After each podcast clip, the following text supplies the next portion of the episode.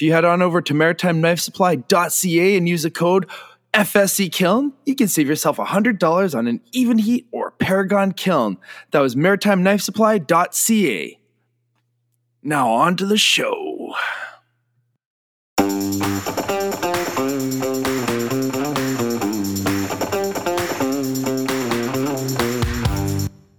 Good day, eh? Good day. Good day, eh? And welcome to another episode of Forge Side Chat, a podcast about blacksmithing, bladesmithing, and everything in between, with a heavy focus on talent in the Great White North. Canada, hey? I was gonna. We, we talked about changing it up. What happened, man? Forgot to talk again. We It's been like a week um, of us not even talking to each other. More than a week. What's going on here? It's been, it's been it's been bonkers. I've had lots of stuff to do. None of it any fun.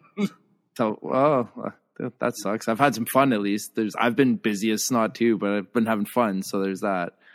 That's uh that's Nick Verbrey talking to you, and I'm Lando Novak. Uh, Nick Verbrey is of Old Soldier Toolworks on Instagram, and you can find me at Abstract Blacksmith. Today we've got Jesse Lambert joining us from JD Knives and Custom Works out of Fort St. John, British Columbia.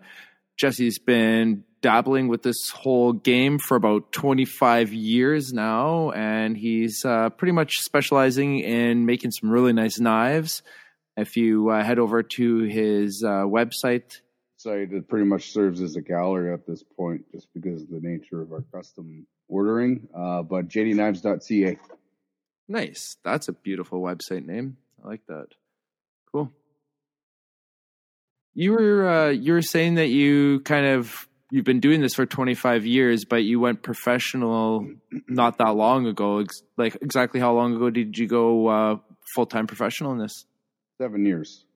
Seven years. Nice. What was the? Uh, Still quite a bit of time. yeah. yeah. Actually, I started doing this in more of a uh, focused capacity in 2009. Um, but I kind of, you know, put everything in, all the eggs into the, the one basket in um, um, 2016. What was the driving force behind that? 2016. Okay. 2016 was the driving force. I don't know if you guys recall the, the financial crisis that of that year, but uh, you know, uh, because of job, uh, essentially job loss uh, due to financial meltdown, uh, especially up here in Fort St. John, uh, we're we're Mm. primarily an oil and gas based uh, town. Ah. Yeah, and so when oil fell through the floor there, um, things dried up pretty quick, and uh, yeah, there was projects here that were 52 homes. Uh, all the plumbing was in the ground, electrical was all run. They folded up shop overnight. So I actually have a background in carpentry. Oh, is that what you were doing before? Was uh, building houses and when the boom kind of went down? Yeah, yeah. So when when all that kind of crapped out there, um, I opened up a shop and started doing uh, little odd jobs, furniture, stuff like that, and uh, found more time to to, to put towards knife making, which, um, like you said, I've been doing the last 25 years, just kind of on the side, and. Uh, I found more time to put towards it. So I started making furniture knives and people bought the knives and I guess I'm a really crafty furniture maker because they bought more knives than furniture. Yeah, uh, you know what, man? I, I, I think there's just a bigger demand for the knives from a custom maker versus furniture from a custom maker. People prefer to buy their cus- or their furniture from a from a store and get that same couch that everybody else has for whatever reason instead of getting something custom made, right? I guess Yeah. Which is a shame. it is. Yeah. I tend to I tend to think that both are kind of a niche market and it's the equivalent of rolling dice down the craps table.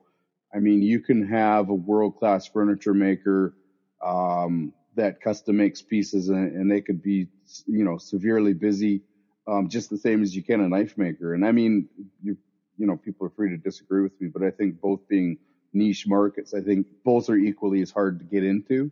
Um, mm. and of course, this was before Forged in Fire too, that I really was getting into this. So when Forged in Fire really hit its stride in the early, um, years of the show, um, that definitely helped the, the knife making along. So.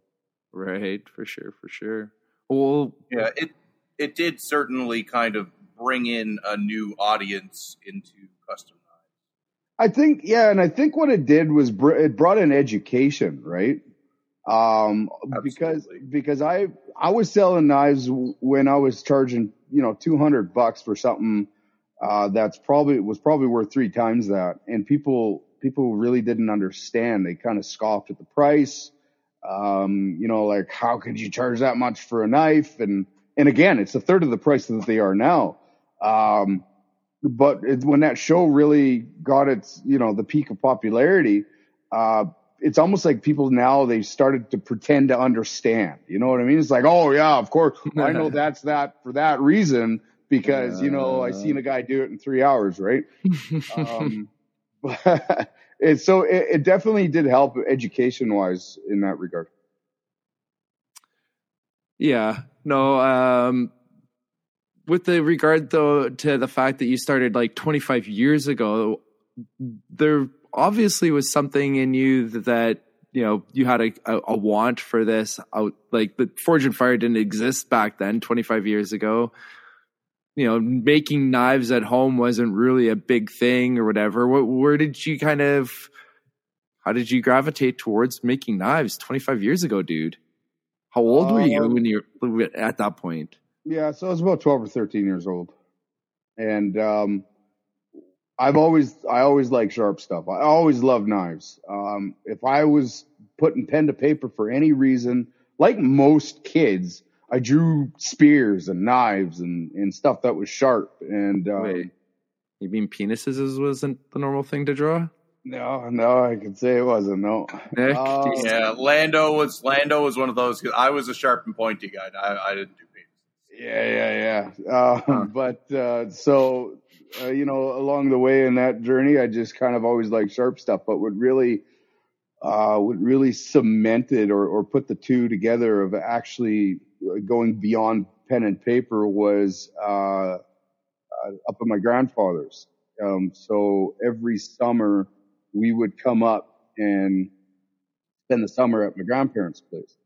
So I grew up down in the Okanagan, southern Okanagan, down in southern BC here, where it's um, uh, it's nothing but sunshine and beaches. You know what I mean? Mm-hmm. Sun comes around. It's it's all about growing your hair long and you know the really California lifestyle, right? Like work, hard work was really not um, what filled your days uh, down there. It was more sun tanning, and you know if you had to rake a lawn here and there to to get some uh, dollars to go to the candy store, then that's what you did. But other than that, it was pretty, it was pretty laid back. So, uh, when we went up to my grandfather's, it was like my grandfather had, he had a 75 acre parcel of land.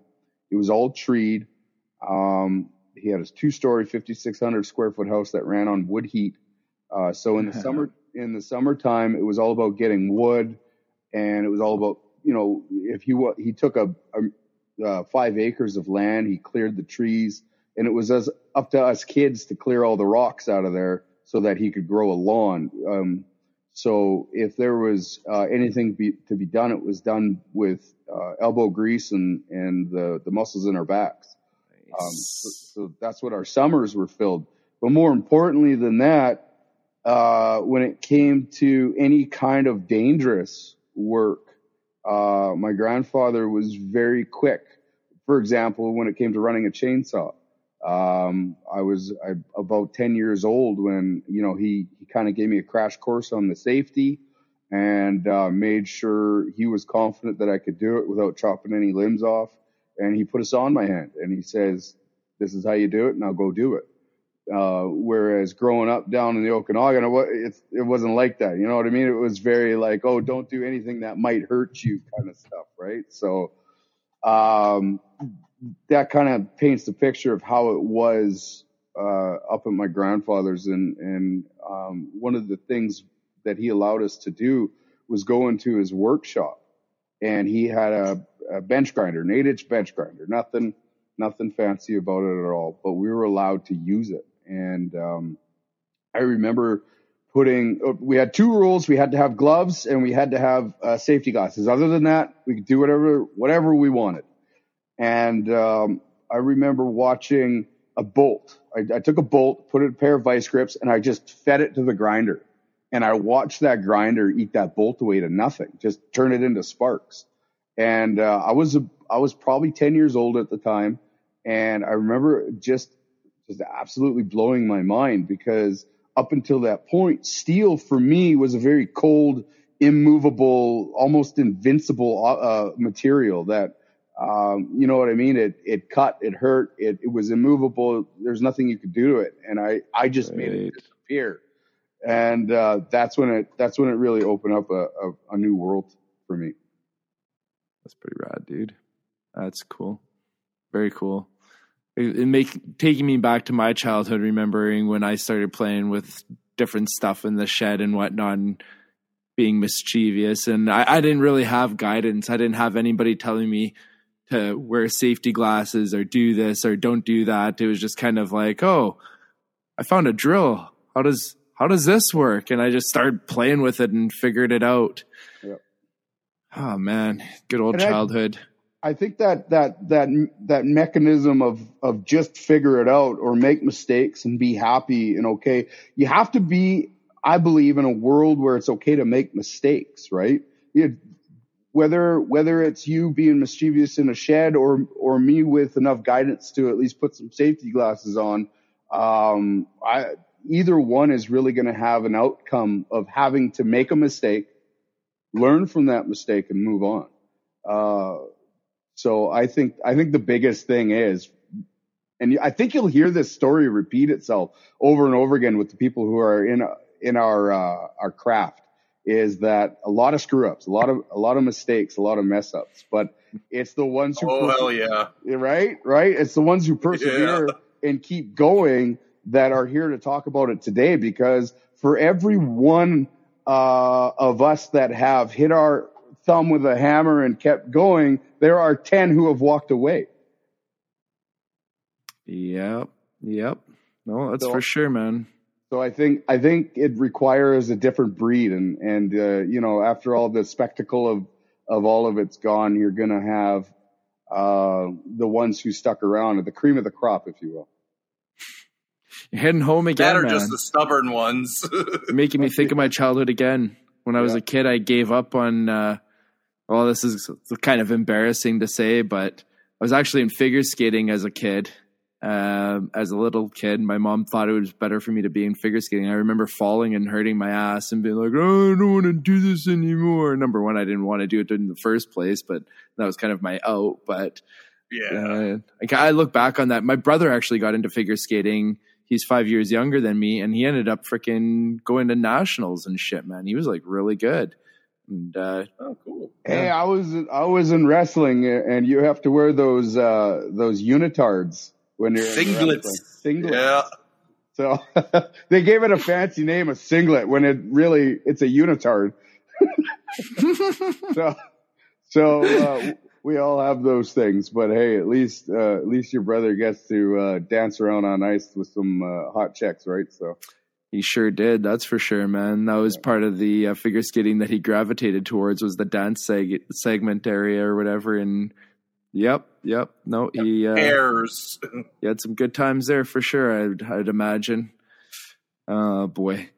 So uh, I just want to, I'll, you know, I'll finish off kind of where uh, the gravitation towards the knife thing came from, uh, just because, it, and then after that, if you guys don't mind, I just uh, because I've this is my first time actually meeting you, I'd like to turn the tables on you and and have the interviewers interviewed.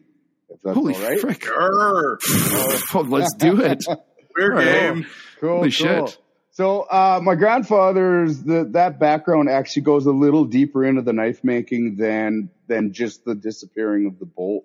Um, I did start messing around with steel. I actually first started making shurikens and uh, some other some other stuff just out of just out of plate steel, right? And mm-hmm. that naturally progressed to me making um, a tanto Now, so my, my grandfather, my grandfather was actually an Irishman.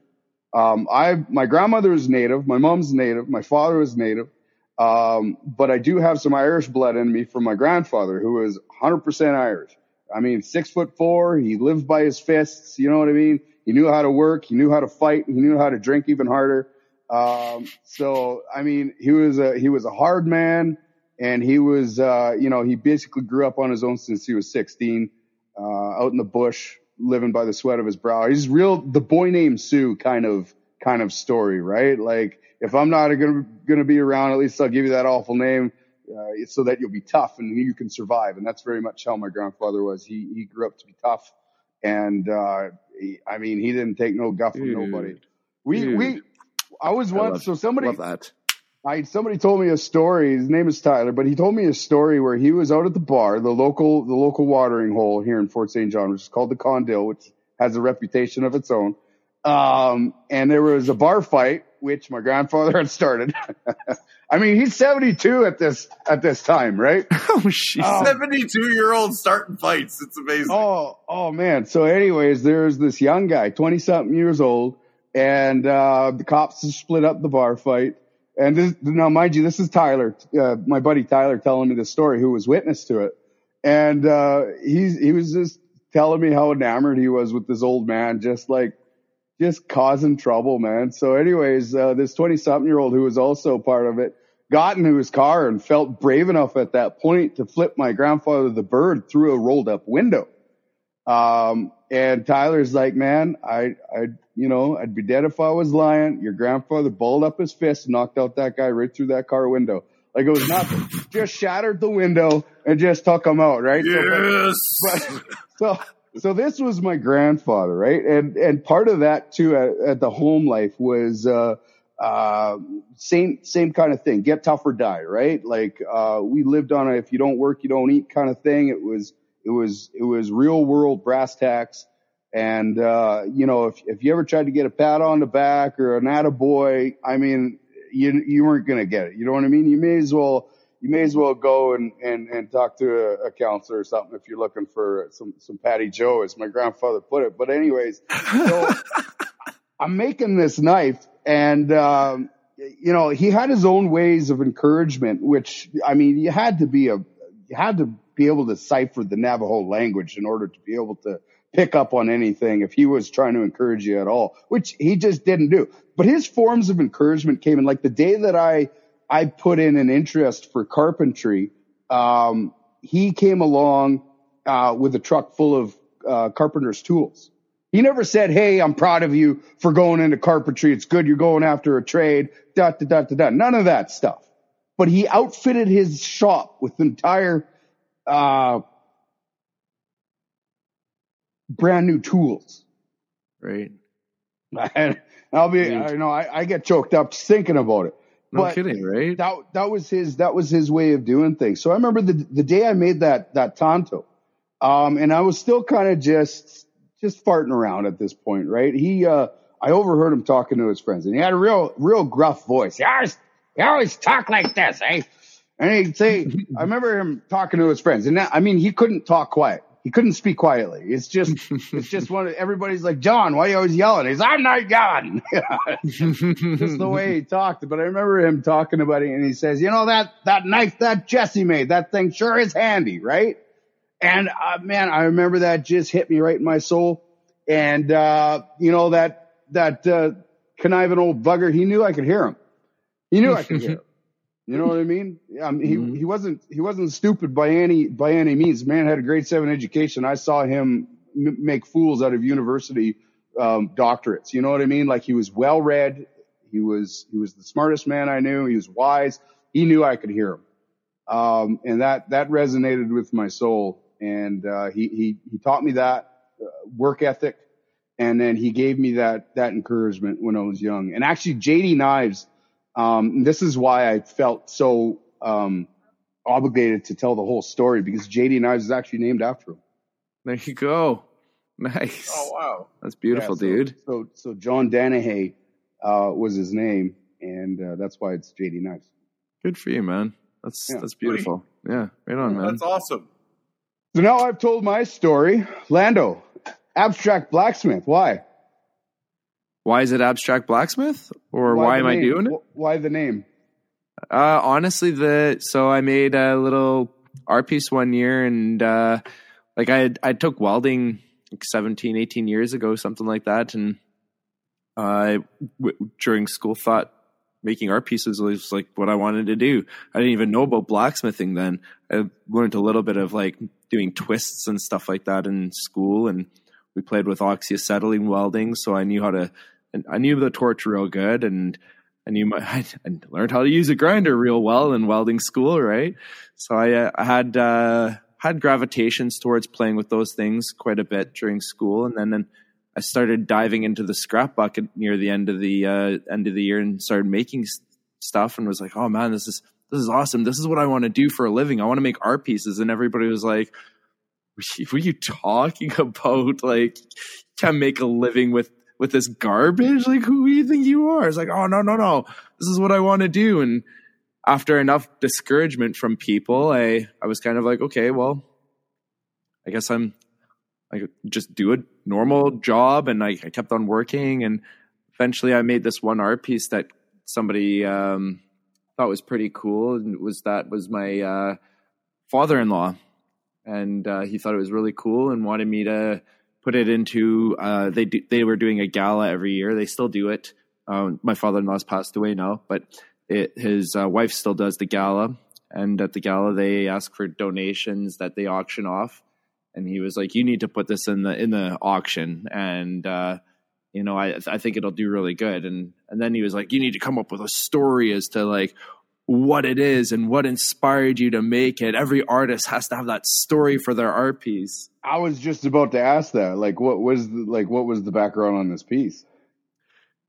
Honestly, dude, found some scrap metal pieces, thought they looked cool on there, threw them together, and I was like, "Yep, that's cool. I like it." And then I so, was like, "Let's so make it jazzy." So I added bright colors to it, and I was like, "Yep, that's." that's abstract in the way that is like futuristic and it's kind of like it's kind of like those paintings that you see that people do with like the weird shapes and stuff on it. So you purposely made it abstract or you just kind of threw it together until it looked good? yeah, I pretty much threw it together until it looked appeasing to my eye. Cool. And all it was was it was a, was a triangle with some for whatever reason there was like I don't know probably 316 steel slivers that were like in spirals and stuff like that. And there were just there was a bunch of random pieces like that in the scrap bin, and I grabbed a bunch of them and tack welded them to the face, sticking off the face, and painted the triangle black and painted all the little pieces different colors. And I was like, yeah, that's that looks really cool. I'm gonna um Oh, what the heck was I going? To Oh, so is that still kind of what you stick to, ornamental, abstract stuff? And while you're talking, I'm going to go grab something. Uh, no, I don't really know what I gravitate towards anymore, man. Honestly, I don't have a a, a certain pull in any you sort still of do direction. Some, you you still do some pretty awesome sculptural and artistic work. Yeah, but I, it's not necessarily what I'm gravitating towards. I'm just learning learning the skills, man, and building what uh, whatever comes comes, and doing. You know, if somebody wants me to make something, then I I dive towards making what it is that somebody might be looking for me to make, and you know, there's there's certain things that I want to make for myself, so I'm I'm working towards making those those items. Like I want to build yeah. that arbor, and uh, that's going to be a shit ton of work to ever get that to the point where I want it to be. So so, how has this podcast affected your uh, your craft, if if at all? Oh, dude, dude. Like, have, you, learned, have you has it changed the direction at all, or or is it still, or, or has it kind of come into to uh, bolster it? It's it's absolutely shaped me one like so much, man. It's it's changed my game big time, man. Having not only doing this podcast, but by listening to all the other podcasts that I listen to. Um, but man, it's it's my education. Like you know, my I was talking to my wife about this the other night. She says that maybe maybe you need to spend a little bit less time with the podcast. You're you're always doing it, and that's a lot of time. yeah, you know, it's really it's the editing side of it that ends up consuming the majority of time, and I need to fricking figure out a way to quick stream that. But And you know, Yeah. you said you said a word right there that I was just about to use consume, and I, you use it in a different way, of course, meaning how much it takes away from from you. But uh, the way I was going to use it is the amount of knowledge that what you're doing is you're consuming.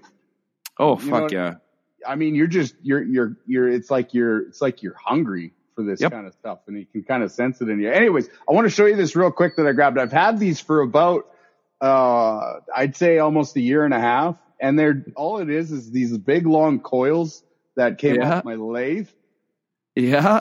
and it's uh it's got a nice heat blue on it, but it's it's a consistent. And I've I I've never been able to bring myself to throw these away because it's like I want to use them for something. Dude, this Tell me that's not just me. this is the bane of being an artistic person. You get you'll Yeah. get to the point where it's it's hard to throw out anything. Like, dude, I've got a bucket full of old rusty wrenches and there's some scissors in there and some other some screwdrivers and stuff. It's just the majority of it's garbage. And I was gonna take it to the scrap bin. I was like, ah, you know what? Maybe I'll One make day. one of those s- silly art pieces of wrenches and stuff like that. Hey, one day, one day it'll come that? in handy. right? One day, yeah. Yeah.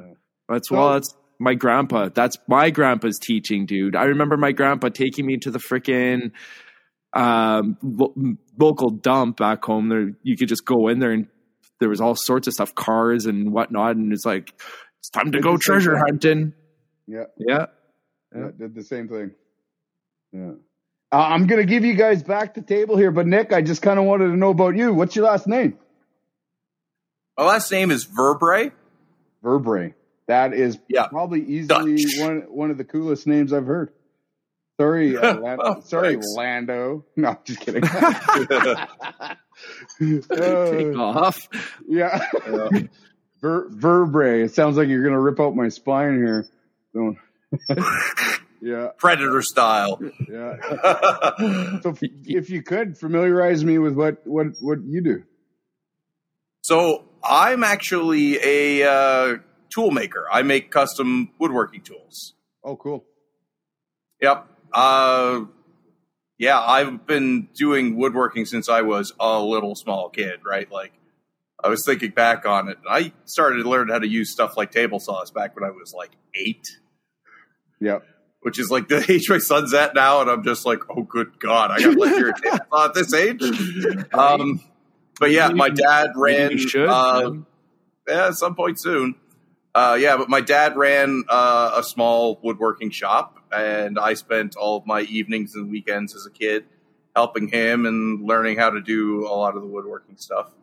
Uh, he ended up quitting doing that because he developed asthma and he switched over to doing metalwork.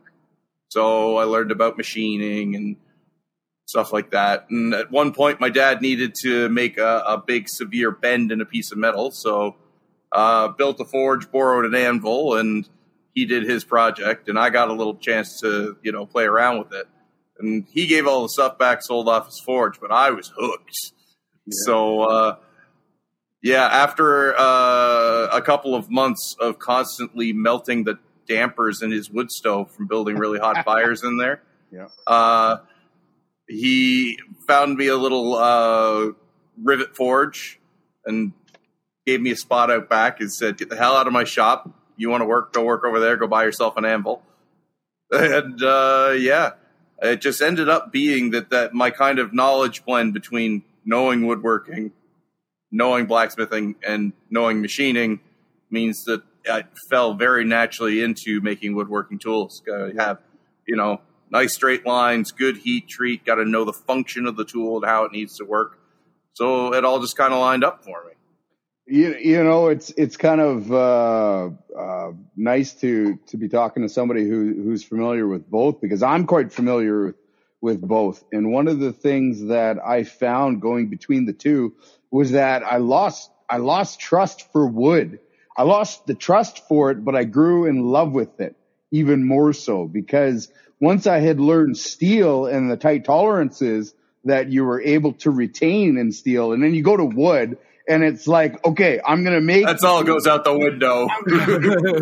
ten thousandths, and the wood's like, oh no, you're not. yeah, you can make something, you know, to within ten thou, but then you breathe on it and it's not intolerance anymore. That's the thing. You you you you finish the last quarter inch of a cut, and it turns into a banana, right? yeah. Yep.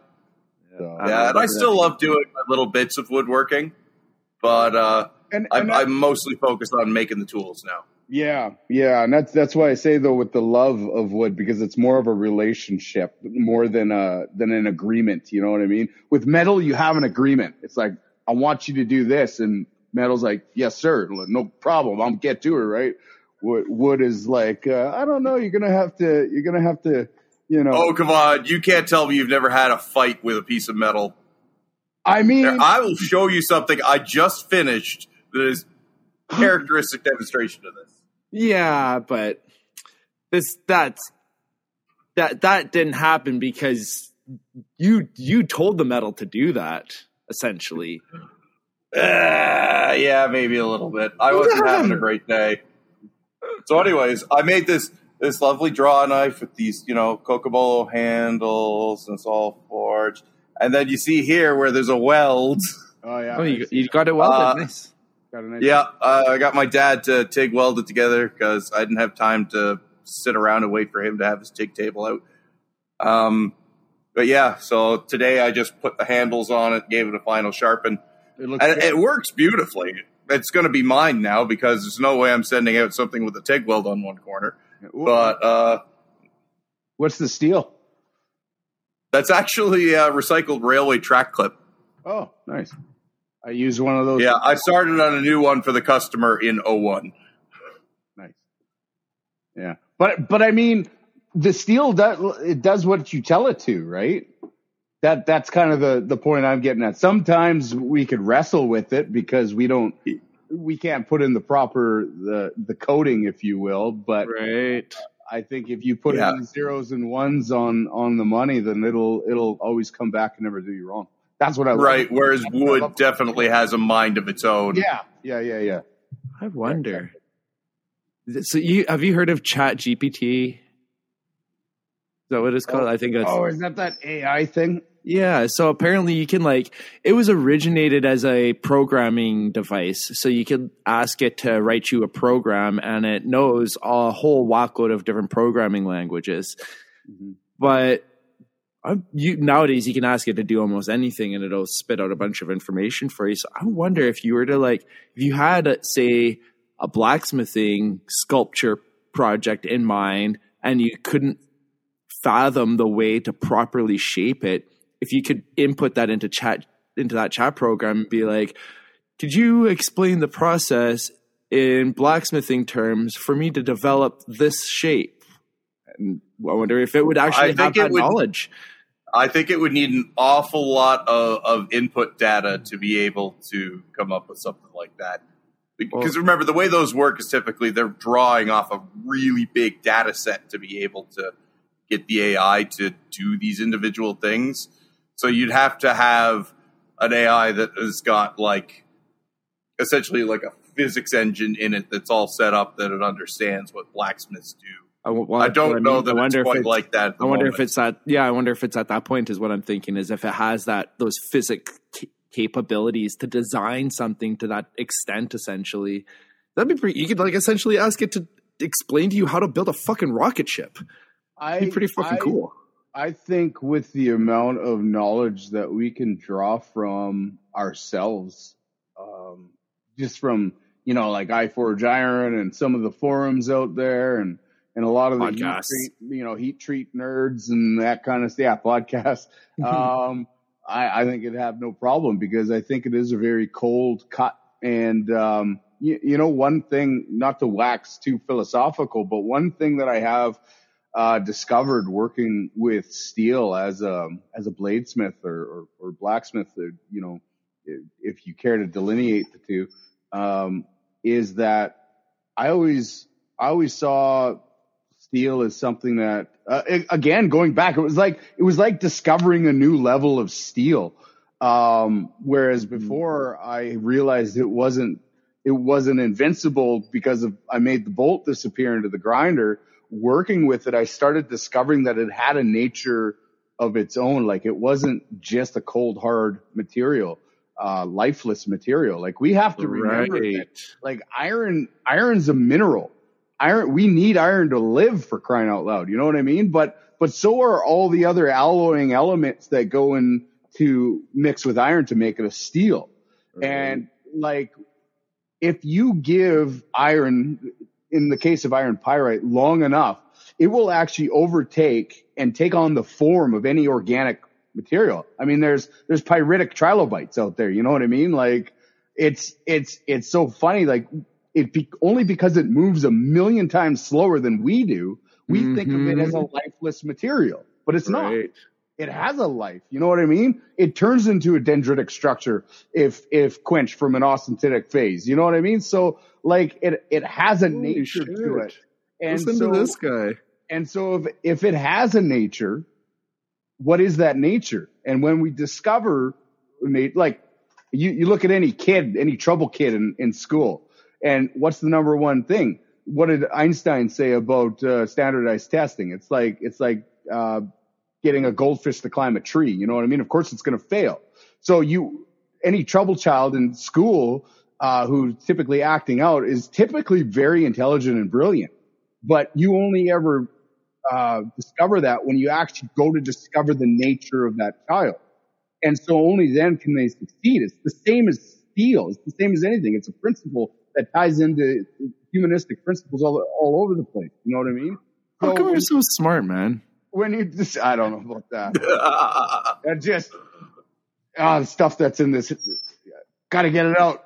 You, you'll be Do like, it. oh no, shut it down. Spill the beans. No, dude, I'm loving this, man. I'm love. I'm so on board with everything you're saying, man. But but point is though, is once I discovered that the nat- that steel in fact has a nature to it, it was really easy to I don't want to use the word manipulate, but utilize Mhm. that that nature in such a way whereas you can properly code it now. You know what I mean? So I and on one hand I speak of steel like this this this you tell it what to do and it'll do it. Um, but I think that really to um, to to really uh, detail that or flesh that out, uh, we have to um, we have to realize that it has a nature and work within that nature in order to get the best out of what it is, what it has to offer. Oh, fuck yeah. Dude, okay, I got to interject a little bit here because so I don't make knives, and there's a reason I don't make knives because I believe that me personally, I don't understand knives yet. I don't understand them enough for me to feel. Hell with that, Lando. You made a knife, you sold a knife. You're a bladesmith. Yeah, yeah, yeah, yeah. But I was listening to Gary Vee the, the other day, and one of his like rules, his ma- of his mantras of business is, "I don't do things I don't understand." There's a reason I'm successful. The things that I dive into, the things that I gravitate towards, are things I understand. Because if you understand how it works, then you have the ability to to essentially manipulate it as as per se. Uh, you have the ability to control it, to make it do what you want it to do. Right Mm-hmm. And that's that's just the idea of this steel and stuff like that. It goes goes into so much more. Like if you want to dive into something and just you know test the waters and find out what it is by all means that's where you're going to be at with it. You're going to be testing those waters and finding the finding out the the rough patches. Those those little waves are going to hit you hard at first right? But if you understand how those little waves are going to hit you hard first without jumping in that water first you'll make it through those little waves a lot easier. Yeah, yeah, and and and really not even the the pitfalls of that particular um, endeavor that you're going against, but rather just that there are waves. Period. no matter what you do, I get right? what you're saying, Lando, but the only way to become a good knife maker is to make a bunch of bad knives. Okay, so uh, good judgment requires experience, and experience typically requires bad judgment. So full circle right back around to the fact that you got to make mistakes. You have to make mistakes. I, I Gotta do it. I won't disagree with you on that, but I think there's a level to making those mistakes and understanding them when they happen versus making those mistakes and then trying to figure out what that what it was and and and diving into a knowledge base at that point to understand what that mistake was. I understand that, Lando, but you know what? You've got both enough experience now and enough people that you can ask to be like, hey, what went wrong here and how do I do it better next time? That you don't really have an excuse to not just jump in and do anymore.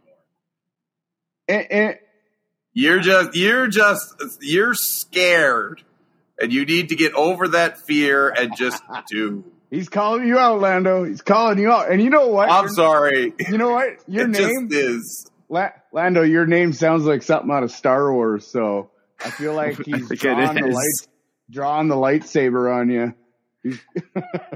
So okay, I've heard I've heard Yeah. three references to Lando in my life now at this point. One is Star Wars, one was uh, on Family Guy, and the latest was in a book that Travis Rice. I don't know if you ever, you probably haven't heard of Travis Rice. He's the one of the uh, snowboarders sponsored by Red Bull, and he holds hosts this big Red Bull snowboarding event out in the backcountry with a bunch of the world's top snowboarders and super awesome snowboarding dude. And he did, the, anyways, whatever. He posts this thing that is, there was a quote in a book that he was reading by Lando, and it's like, what the fuck? I sent him a message. Who the fuck is Lando? And he hasn't gotten back to me yet. Probably because he thinks I'm like fucking with him, but and he's a celebrity of you know a million followers. I gotta, I gotta mute my uh, microphone here. I can hear you guys, but I gotta, I'll be in about two minutes. Sure. Sure. Um Here, do we want to just cut, take a break? Well no, I was gonna say like uh I just got a uh a, a thing in the mail today, dude. What? What's that? I got these. You know what those are? Ooh, needle files. Yeah, diamond needle files, yeah. And I also got two brand new hoodies from our Oh, well, good friend Where on earth did you get those? our good friend Lawrence at maritimeknifesupply.ca, my man. Oh, lords. Maritime Knife Supply, where you could get yourself a $100 off a Paragon or Evenheat heat treating kiln by using the code. FSC Kiln. Woohoo! Look at us getting an ad read in. if you if you like when you get to checkout, you put in that code, it just knocks off that hundred bucks for you, and and you know Bob's your uncle. While you're at it, buy yourself a ten pack of belts because you can save yourself ten percent. You get a, a ten pack with one belt for free there. So great deal. 10 belts for the price of nine. Great, excellent deal, excellent. He's, and he's recently become the uh, distributor for uh oh, I want to say it's Broadback Grinders. So pe- people listening that are gonna, they're all gonna be like, "That was scripted." I know it was. it's it's It always just- script. It, it was just perfect timing, though. The, the way that I, you know, muted out right in time for the ad, the ad call. Well, I mean, we we we we're pretty good on that, man. We jump into the uh into the ad reads pretty good, and you know what? Except for last week, which we totally forgot and had to like try and do it like on Sunday.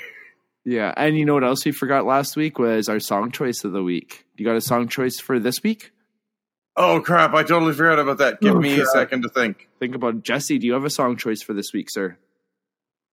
Um, so I've been listening to some Zach Williams lately. Zach Williams is not somebody I'm familiar with. Tell me more. So Zach Williams, uh, he was a guy who toured rock and roll, sex, drugs, rock and roll.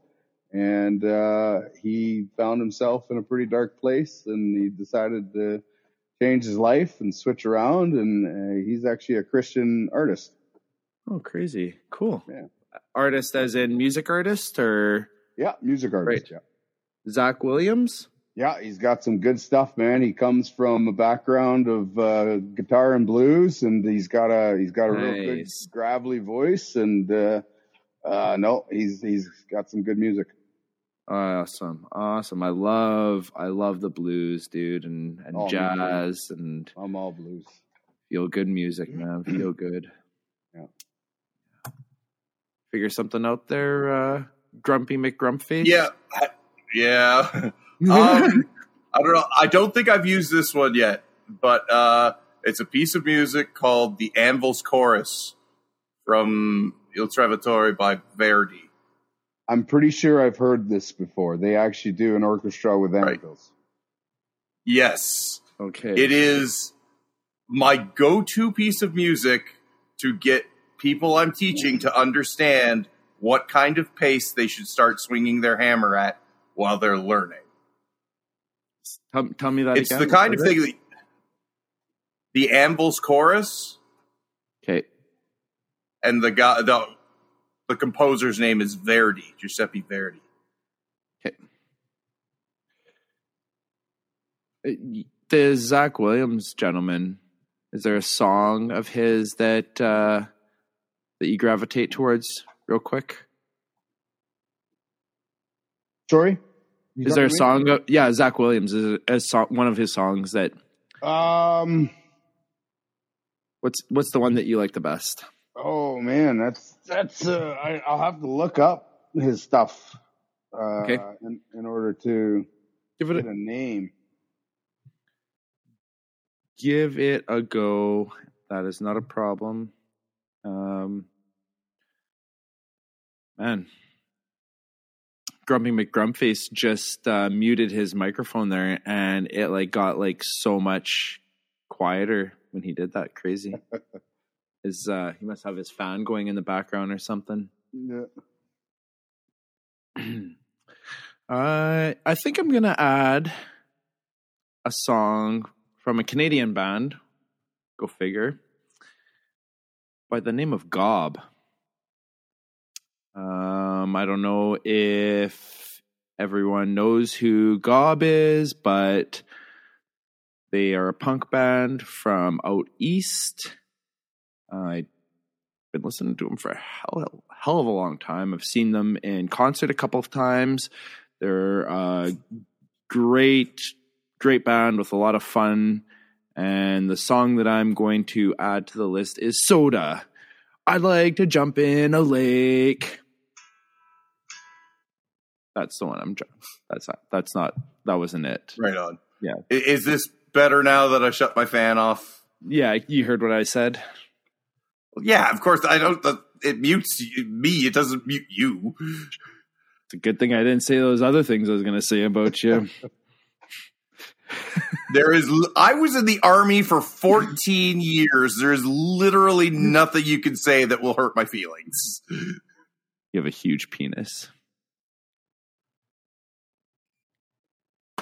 Yeah. No. No. I am not offended. I, Even when you tell lies.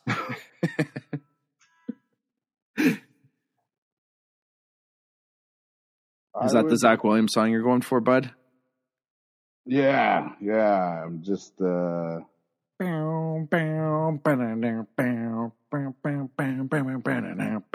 don't know what song that was, but It sounded Dude. like No that sounded- idea. that sounded like Black Sabbath.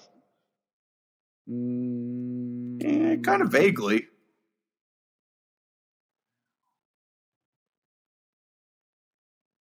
Yeah, I don't know what it was. Anyways, My my brother is a guitarist, and that was one of the licks he played. All that's definitely Black Sabbath.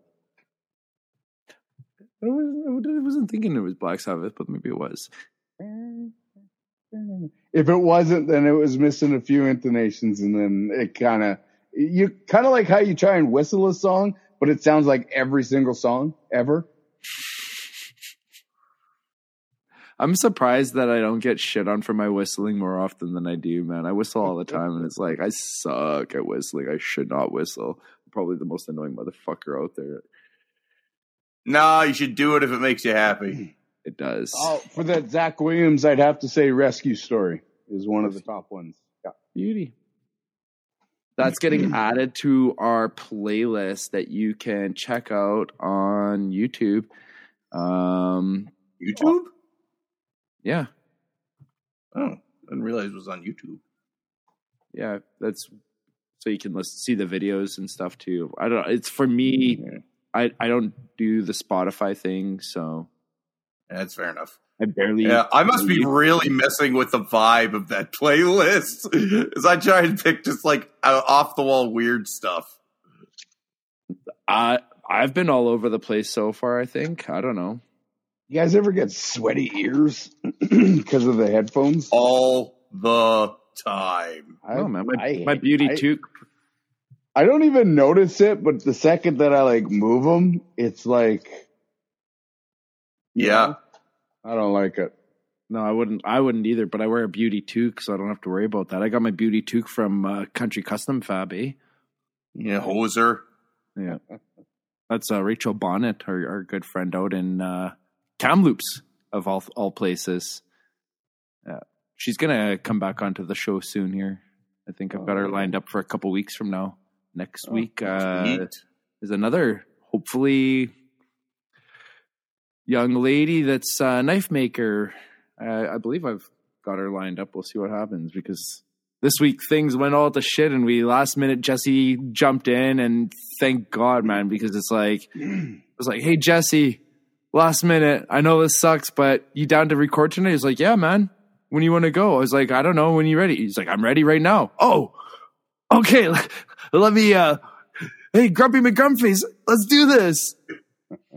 Uh, okay, just wait a second. Yeah. yes, you you definitely saved our butts on this one because otherwise it was going to be just myself and Lando talking to each other, and it, it, it wouldn't have been entertaining. You guys I kind did- of ran. It, it, it just would have been a spiral into dark places. well, it's oddly enough that you say that because I almost felt like talking to you, like if this wouldn't have panned out, saying let's just let's talk about mental health a little bit, man. Because I'm like, I've been I've been having some issues lately with like feeling like my my vibe about just a lot of things, man. And I don't know like if it's that time of year, you know, like I know Christmas is a tough time for a lot of people. Uh, the solstice, lack of light can really affect our moods and stuff like that too. I don't know if that's what's doing it to me what's playing with me, man. I know you're going through some hard times too, and it's just like, what's up, man? I know the world, the whole world is just like struggling lately, man, because of the effects of COVID and the price of everything is going through the roof. So people are just there's a lot of stress in the world right now. I'm talking politics, aren't I? Mm, you're dancing around it. Yeah. Mm. You know what? Uh, You know what? What? Got a joke for you. Oh, beauty. Let's do this. Right in the mood. Let's hear her. Trudeau and the Pope walk into a bar. Oh, fuck. You, you thought one of them would have seen it.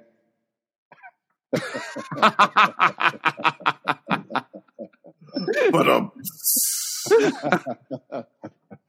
oh, that's beautiful. I think that is just silly enough that we can leave that in. There. Fucking perfect. I love it, man. You know, Oh. um, I, I, I, I can gravitate towards a certain gentleman on my Facebook feed, Chris Dixon. He was posting dad jokes like every day for a while there, and then he ended up getting getting the ban um, on the Facebook for for something. I don't know what it was. And uh, see if I can find a, a dad joke from him real quick. You got anything there, Nick? A joke to brighten the mood at all? oh God, not off the top of my head. Hmm. So I don't know if you guys are too familiar with um, natives or indigenous or first peoples or whatever they're calling them, calling us nowadays. Um, but Cree Cree natives do something where they point with their lips. Oh yeah, yeah. So I know, grew up with a lot of native friends, Yeah. so Where where's the uh, where's the story? You go. over there. Over there, yeah. So, anyways, there's a couple guys golfing. Chinaman, Blackman, and a Cree. And the Chinaman goes up and he swats his ball out and he goes, Oh, anybody see where my ball go? And the Cree says, Yeah, over there. And the Chinaman look at the black guy and he say, What he say? Black guy says, He said it's over there. The Cree looks over and says, See, not that far. Oh, that one's getting cut. That one's getting cut. I've heard that before. That's it's funny, but it's getting cut. hey, hey, I'm allowed to tell native jokes. I'm a 16th native, okay? I I think he's right, man. I think that's how it works. Pretty sure. I mean, yeah, I think I I'm think pretty- the inclusion of the black man and the Chinaman. like like black guys drop the N word. Uh, hey, all the not that time. It's far. okay. It's okay for them to say it, right? I didn't make the anatomy that black guys got big lips. I mean, it's just is what it is. Oh, I am not politically correct. I don't know if you guys have uh, have have known that yet. I think yeah, we've kind of garnered. I think everybody needs to take a pretty big chill pill on that whole front. You know what I mean? Like, Well, uh, we, we'll Uh, get uh, away. We'll get away from the political stuff, but uh, that's all I gotta say. Oh, I, no, I, I got I got something on the same token, dude. This is some advice from our good man Chris Dixon. If if your if your lady is upset, suggest she make a sandwich to take your, her mind off of it. Be a man.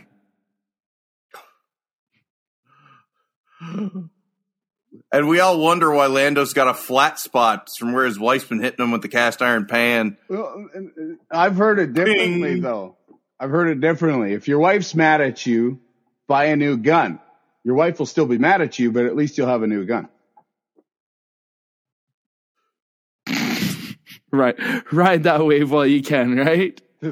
Whatever, man. It's gonna happen. You might as well get a new gun out of the deal. At least I'm not making her mad. At least I'm not making her mad when she wasn't mad. yeah. Or, or I've, I've heard uh, if your wife's mad at you, just go fishing. She'll still be mad at you, but at least you got to go fishing. Yeah, yeah, I've heard that version as well. All right. I digress. I digress. Yeah, we're we're du- we're jumping into. So, dude, tell me about the knife making game that you're playing. Um, you, are you buying all of your steels brand new? Are you a recycled steel guy? Where where have you been on that whole train? So I'm I'm not gonna be the guy who um, starts um, bashing those who do use recycled steel, but I don't I don't use it for a certain reason, and that's definitely because of the its previous life. Uh, Yeah, it's a gamble. yeah, so um, I am very much a fan of um, new ASME standard steels. What's your favorite one to go with, bud? You can't you can't really nail it down to one. It all depends on the use. Okay, so let's talk about that then. And, you know, in regards to say something that's going to be uh, going out in the bush and doing some chopping, some heavy work, what's the steel you want to use for that? Um, I would use an Oz eight or um, a real nice tough tool steel. So uh, S7 makes some nice choppers, even though it's more of a tool steel for um, hot forge work. Um, Interesting. It's got, it's got really good. Um, you know what actually works? Okay, so um, what the heck is it? DH2. It's Hmm. what uh, Caterpillar. It's their own proprietary steel. It's what they use for their grader blades.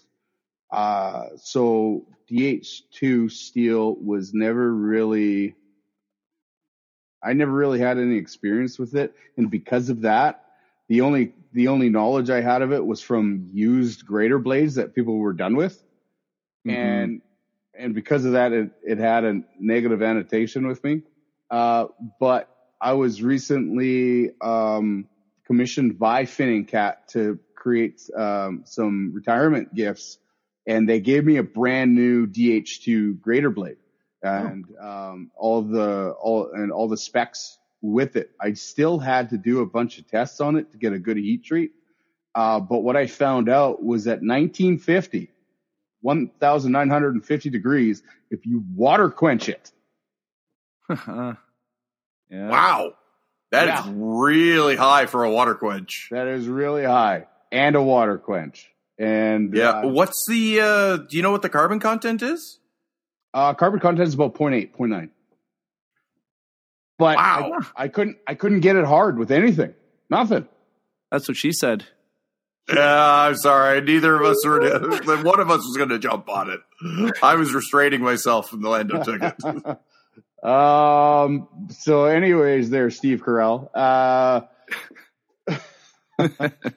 I found out that a water quench um, uh, does the trick. It gets it hard, and it um, doesn't even require tempering, which is crazy. Huh. Yeah. Anyways, that's really interesting for a steel with that high of a carbon content in it, because that's around the eutectoid point. Well, you you um you have to take hardenability into account, right? So I think yeah. I think they put a ton of manganese in it in order in order to reduce its hardenability. Yeah, maybe. But anyway, so it would make sense if I if I harden it with water at that high of a heat, um, and it still doesn't require temper. And when I say it doesn't require temper, what I mean is is I took a 316th uh, inch thickness and I put it in the vise and I hit it with a three pound sledgehammer like a baseball bat, and it it bounced me back, and there was zero deformation, and it was still as as hard as glass. Wow. Yeah. Yeah, because um, Atlantic 33 is like that, right? right? Where you can just water quench it and straight up use it. I was been thinking the same thing this whole conversation and uh, well, this portion of the conversation. Yeah. Yeah. yeah. No, it's really interesting. It'd be a fun steel to get to play around with. Yeah. So out in the bush, if I'm going to do some heavy chopping, I I really want to make an axe or a, a heavy bladed machete or heavy bladed bush knife out of out of some of that DH2. But if you're talking about typical knife steels for something out in the bush, um, I would I would go with a um, a high alloy tool steel myself. I I know that's a little overkill, um, but I also know that that thing is going to be able to take a beating. I mean, I don't want a blade that never flexes. I want a blade that can flex and come back, right? So yeah. So like, what are a, a small selection of some of the ones you've used for knives in the last little bit? Um, so I do a lot of pattern welded stuff. So of course, use the typical uh, 15 and 20, 1095. I do like 1080 um, and 1084 for um, uh, more than 1095. 1095 gives that nice crisp black, uh, but the 1084 I just like it's gray. It's it's got a nice um, contrast. Um, hmm. Yeah, I use 1084 for my Damascus as well. Well, can, what about having a mix of 1084 and 1095? Would you be able to see the difference? Yeah. Oh, yeah. No, for sure. You could definitely. Really? Eh? You, you could definitely pick out the 84. The 84 is a little bit more matte gray than the 95. The 95 will have like that dark, that that um, crisp, black, black, black. Yeah, yeah. crisp, crispy black. This is excellent to know, man. I did not know that. Uh, how long have you been doing this, man? And I just learned this now. No one, I don't think yeah. anyone's ever touched on that before. Yeah. yeah. no, you can get totally different colors out of different steels when you do uh, a weld up.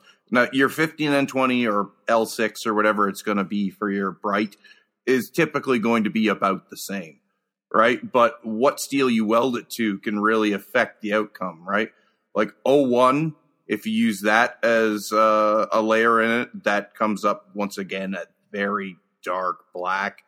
Whereas you can go all the way down to, I, will sometimes make Damascus with uh, mild steel with 1018, and that shows up as kind of like a gunmetal gray sort mm. of I think that's somebody's told me before about using the mild steel to get a different color, but I didn't realize that the higher, like the higher carbon ones, the small differentiation that you would see it that much. Yeah. Yeah, I mean it's not as dramatic as the difference between 1018 and something like 1080, but uh, the difference between something like 1080, 1084, and uh, 1095, it's it's certainly it stands out. Hmm. Yeah, very cool. So we use a lot of uh, D2 here as well. Um, oh, yeah. I'm a fan of my high speed steels simply because of the uh, the edge they can take. Uh, but I also like refined edges too. I love razor sharp blades. So uh, my AEBLs and Nitro V, I'm a fan of those. I've recently picked up some, oh, what the heck is it? Cruwear. Cruwear. So we finally got a super steel guy on. have, you, have you guys ever used Cruwear or heard of it? No, never it's even heard of it. It's insane, man. So I um I picked it up a quarter inch so that I could forge it down, and uh, I got it. I got it white hot. I I looked up the heat treat recipe. You actually have to take it up to 2100 degrees to harden it. Um, so I figured, okay, it can handle the heat for forging. In fact, it likes to be forged a little on the hotter side. So I I basically turned it white, and I put it under the power hammer, and it was like I was hitting room temperature mild steel really didn't want to move, eh? It was just insane. And oh.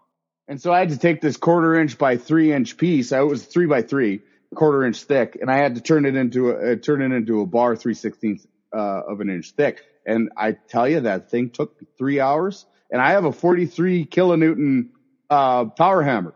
Oh, yeah. Oh, oh, oh, oh, tell us about your tools. Tools. Your uh, uh, uh, tools, tools. Yeah. Yes, tell us all about your tools. all the tools.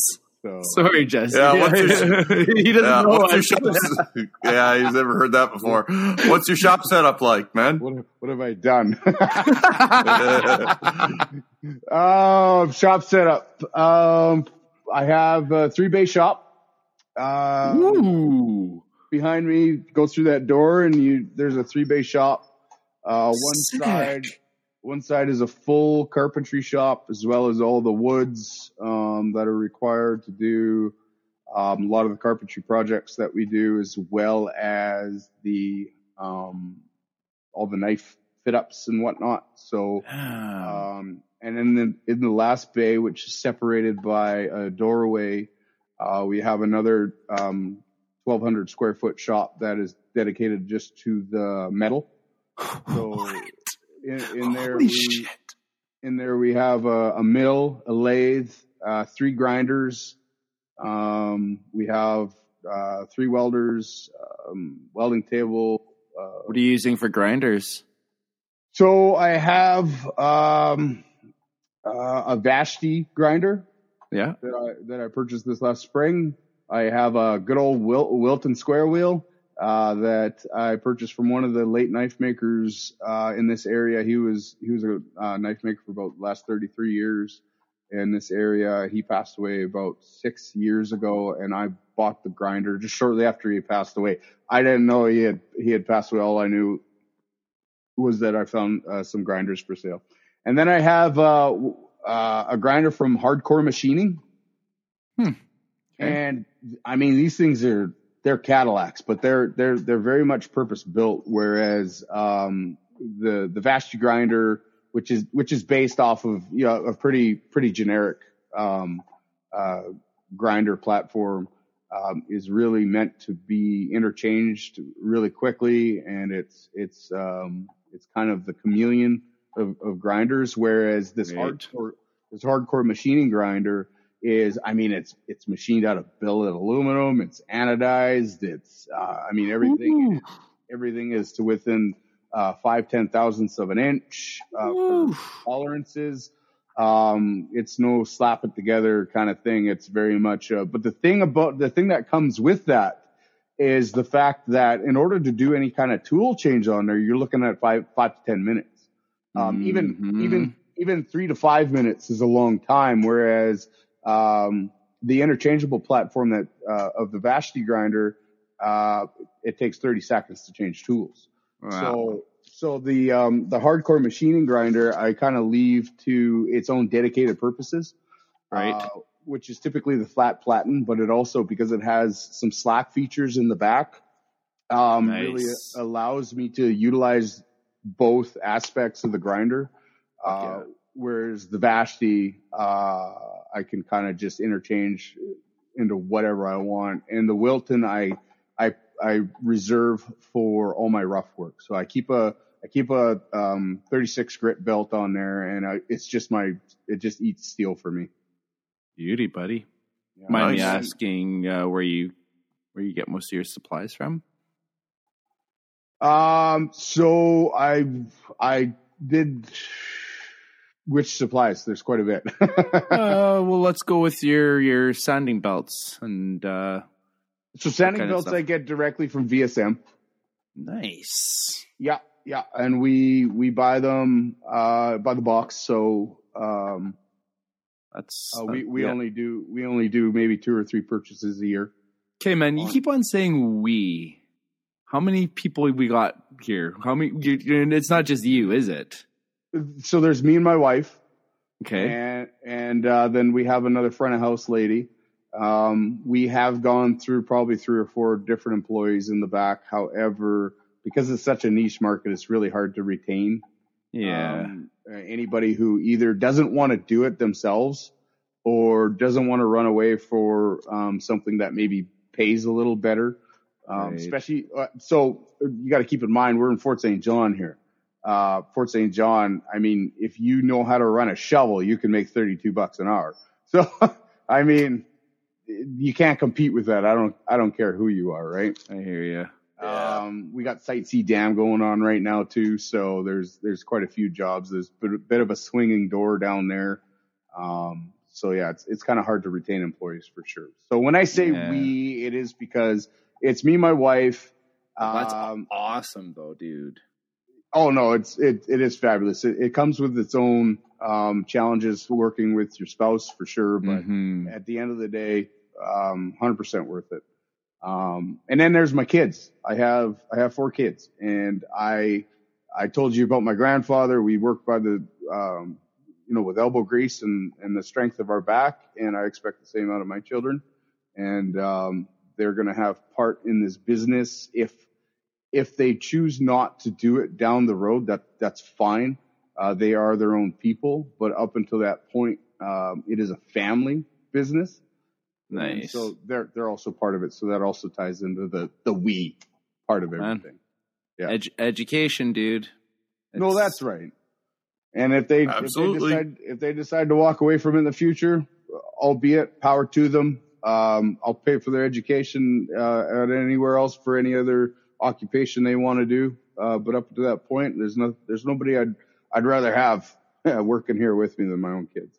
Right. Oh, dude, I hear that s- so. dude, uh, the value that they're gaining of being working with their father, having them teach, having that that true love behind what you're teaching your children versus somebody who doesn't actually like the teachers out there in schools they they care but it's not the same as caring about your kid right there's, there's a different level of love there dude that's ama- that's an amazing thing that you're doing, dude. That's um ah, that's awesome.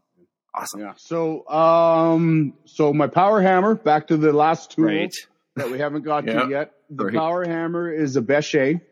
Um it is approximately 80 to 90 years old. Um the throwing the throwing weight or the the drop weight is um 160 kg. Oh, oh yeah. Now we're talking. It's a it's a big Nice. It's a big hammer. It'll take so um, I get I get most of my tool steels as big blocks. So um, typically the the blocks I'll cut them I'll cut them down to twenty pound pieces, and um, in one heat I can get that that twenty pound piece into a flat bar, you know, I have to cut it a few times along the way uh, just to fit it back in the forge. But essentially, in, in one heat, I can turn a three inch piece of tool steel into quarter inch bar stock. Damn, man. Hell yeah. That's That's a serious power hammer. man. That's see, that's the true value of power That's a good hammers right there, man. Or or a really heavy duty hydraulic press. Yeah. What? Nah, even a press No. isn't going to do that, man. Yeah. Oh no, you gotta be the- running hundred ton press for that, man. See, see, well, you got Oh, to even you got to you got to remember though um, that the the true um, the true benefit of a power hammer is the kinetic force. That's why it's yes, putting the heat measured- back me- into it. measured in newtons, right? Yeah. So presses will suck your heat out, and I can keep a I can keep a piece lit for at least five minutes on that Wow. press. If, if if I'm going hard, it's turning it's getting hotter with every hit. Yeah, yeah. Well, the- okay, the Yeah. the science behind it is that if you want to, you can actually heat up a piece of steel simply by hitting it, right? By the Yep. kinetic force. Yeah, so that that's definitely the outcome. The science of it is that you're crushing you're you're uh, crushing the crystals, and that's an exothermic reaction. Right. Yeah. How? What's your background in your science of all of this? Because you seem to have a very good understanding of it. Um, it, it back to that moment of watching that bolt disappear. I uh, I just realized that if that can happen, uh, what else don't I know? And then I wanted to know everything. I wanted to consume. Have you gone to Uh, school? Have you taken any courses? Have you studied under anybody? Any taken any like day courses or anything like that? No way. eh? Nope. Nope. YouTube, We- I started this before YouTube was even existed. really a thing? Yeah. Wow, man. There's no Books. such- No such thing. Oh, lots of books. Lots of books. Okay. What are some? What are some of the books that stand out to you? Um, so one of the first ones, and I think this was more, this is more sentimental than really knowledge based, was How to Make Knives by Bob Loveless. And Mm. since, since then, Bob Loveless has always been my favorite, my favorite knife maker. Let me show you something. Loveless. That's that's a name that I'm familiar with, thanks to Mark of the Yeah. Maker. And don't know so, if you- so this is one of our, uh, Lovelesses. That's beautiful. Yeah, that is classic. yeah. And so um, I I personally feel um, honored every time I get to make one of these, simply because of what Bob Loveless did for the knife community. He was Yeah. definitely a pioneer of what we know as the modern knife community uh, today, and um, yeah, he was uh, some of the stories that he um, he told throughout his his career and, and in the documentaries that exist to this day. Um, they still resonate with me, and, and some of them still guide me even in my even in my business ventures. So um, that that book, How to Make Knives by Bob Loveless, has always been something that if somebody's going to ask me about a book or literature, that's the first thing that come off the top of my head. Other than that, I try to I try to look at fundamentals, and I think this just ties into my personality more than um, here's how to do something and then repeating the process. I like to actually break it down into uh, why O1 tool steel. You know what I mean? Like what makes it Yeah. O1 and what makes it different. Not just that I should use it for this particular uh, uh, use case scenario, but more or less the uh, chemical breakdown of the steel itself so that I can apply it to whatever situation I want to. You know what I mean? So that's really the, where how that ties in. Right on, man. Yeah, no, I I've uh, also read the uh, the Loveless book. It was definitely a good read. Yeah.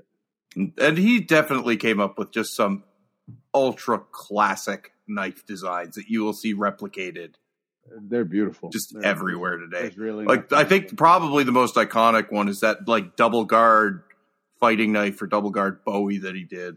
the, the Mm. sub hilt. Yeah, Yeah, Uh, the sub hilt fighter. sub hilt That's- fighter. Yep, that's- that's, the yeah, one I'm thinking that's, of. That's one of my favorite ones. Yeah. Yeah. So okay, the, if the drop, you guys the drop point hunter is definitely my favorite though. This, Do you this li- one? do you listen to podcasts ever, Jesse? Is that any, on your radar at all? Any podcasts? No, No? I'm Okay. pod- I'm not a podcast guy. I I I really want to recommend that you should look up the podcast Mark of the Maker. The guys that run that, Sean Kendrick and uh, I can't remember the other gentleman's name right now. That's the main guy on there, but they are like they're they're knife enthusiasts, dude. They know like everything about knives and knife history and knife makers, and they're just they're they're, they're nerds when it comes to knives, man, big time. But they talk a lot about Bob Loveless and his history on their show. It might be of, of great interest to you to to dive into that a little bit. Yeah, yeah, for sure. Yeah. I'll check it out. I'm like I said, I'm I'm not a podcast kind of guy. Um, I kind of get, I, I find I get lost in my own thoughts more, and I'm busy enough with that. yeah, Fair enough, man. But, running uh, a business, dude. yeah. yeah, but if it's something, I'll you know I'll check it out for sure. I I, I do want to do. I know we we talked about shoutouts, and this isn't this isn't like a shout out to any kind for any kind of plug or anything. But we talked about Bob Loveless, and I feel like maybe not in the same breath, but in the same sentence, somebody else should be mentioned. Um, By all and means. even even if they don't, even if um, it never uh, goes anywhere in the sense of anybody who actually knows him hears this. Um, I want to uh, kind of so the fella that the Wilton Square Wheel that I bought, his uh, the the man who owned that, his name was Heinz Lieber, and here in town, um, he's you know he's everybody knows if you own a Lieber, you know what I mean. So, um, but he ended up um, passing away, and I bought some of his stuff, and in the in the mix of it were some of his um, designs, some of his templates and that was fine enough. But as I was going through some of the blade stock he had, I came across one of the uh, blanks where he had hand traced out one of these templates onto the onto the steel itself, and I thought it was be pretty neat as maybe maybe as like a passing of the torch or tribute to go ahead and finish the knife. So I did reach out to his wife and I asked um, I asked for uh, permission to actually finish the knife, and she, she gave it, and I did so. But uh, the reason I want to mention this more or less is because the same way that a drop point Loveless is very iconic and can be recognized across the room as a Bob Loveless knife is the same reason that a knife like this, if somebody were to Oh wow! were were to see it, uh, they would see the now. This is simply only Lieber Dude, inspired. Hold hold on a sec. I gotta get a picture of that. So this is simply just- Lando is literally taking a picture of this freaking computer screen. Yeah, well, I'll, I'll post it so that people can see it. Right? So um, this is I and the reason I wanted to mention this mostly is because I think if anybody can leave a legacy of something that is notably, you know, JD knives or you know a, that's an abstract blacksmith piece, I could tell from half a block away. You know what I mean? Like I don't need to go up and see a signature. The piece itself is a signature.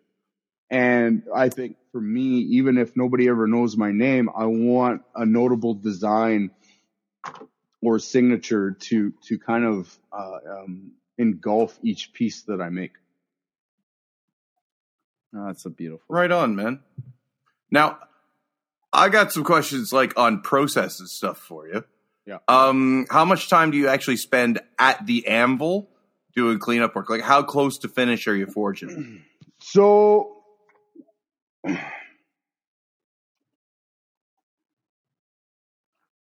cleanup cleanup work is for the hobbyist.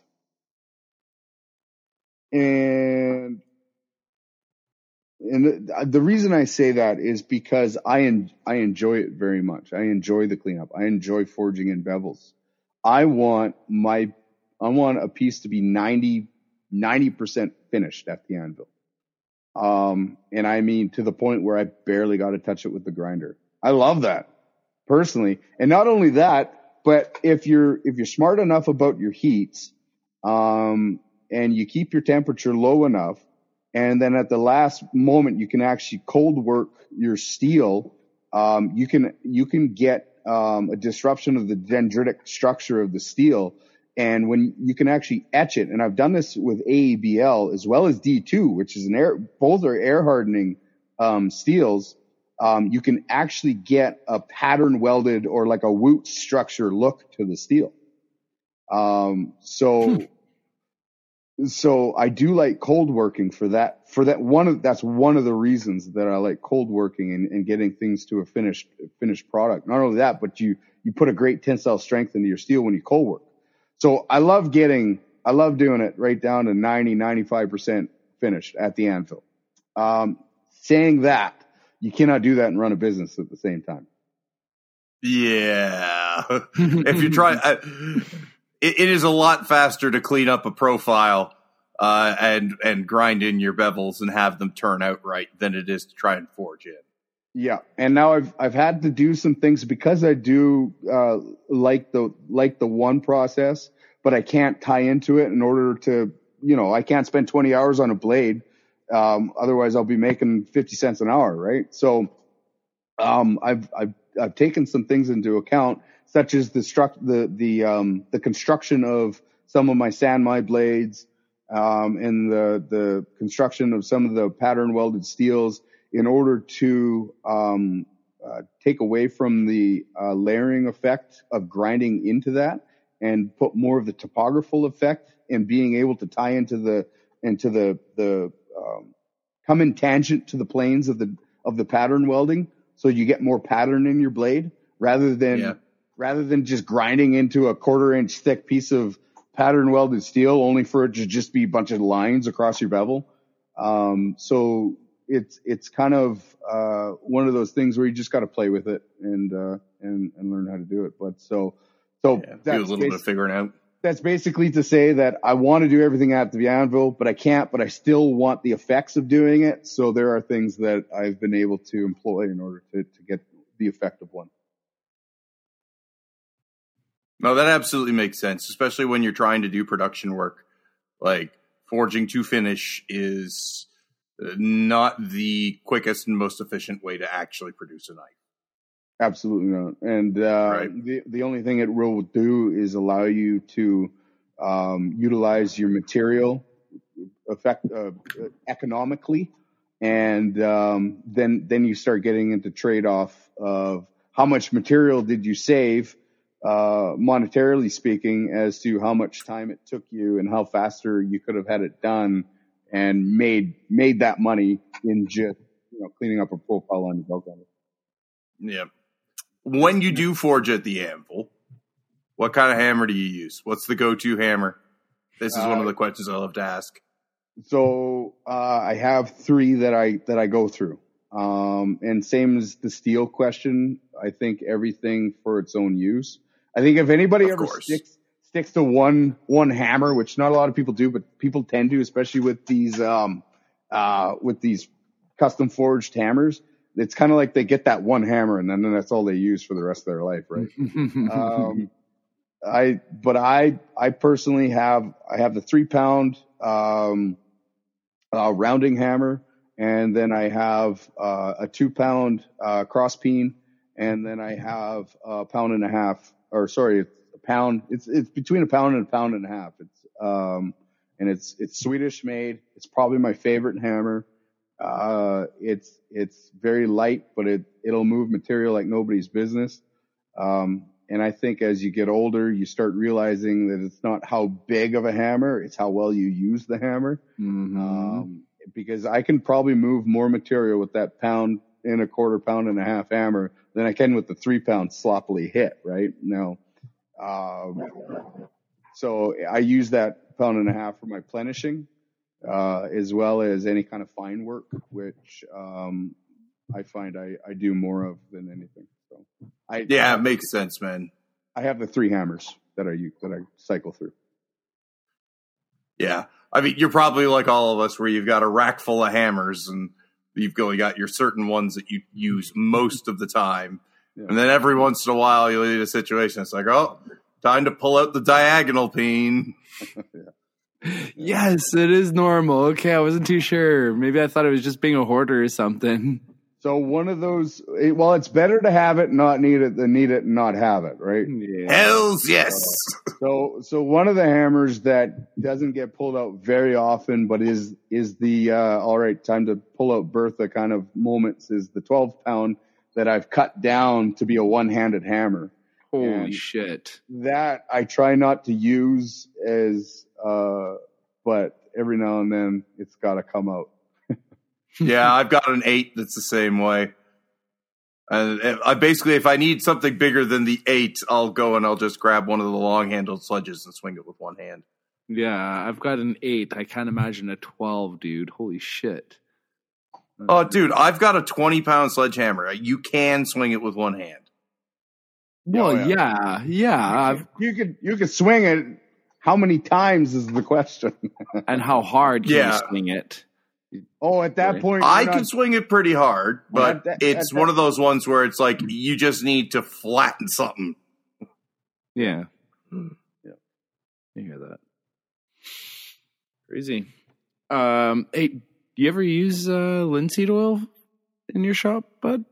yellow. If you uh, haven't heard of Datuller linseed oil before, man, my man, you need to go and check out Datuller linseed oil. It is by far my favorite, and amongst many others, a very favorite in the crowd. And it's growing, man. This guy's doing good things. He's out of Saskatchewan. He grows the flax, he processes the flax, and then he sells that oil. And you can get yourself a discount if you spend $50 or more. Use the code ForgeChat10 on checkout. You'll save yourself 10%. On orders of $50 or more. So right. so is this is this food safe oil? Can I season my frying pans with it?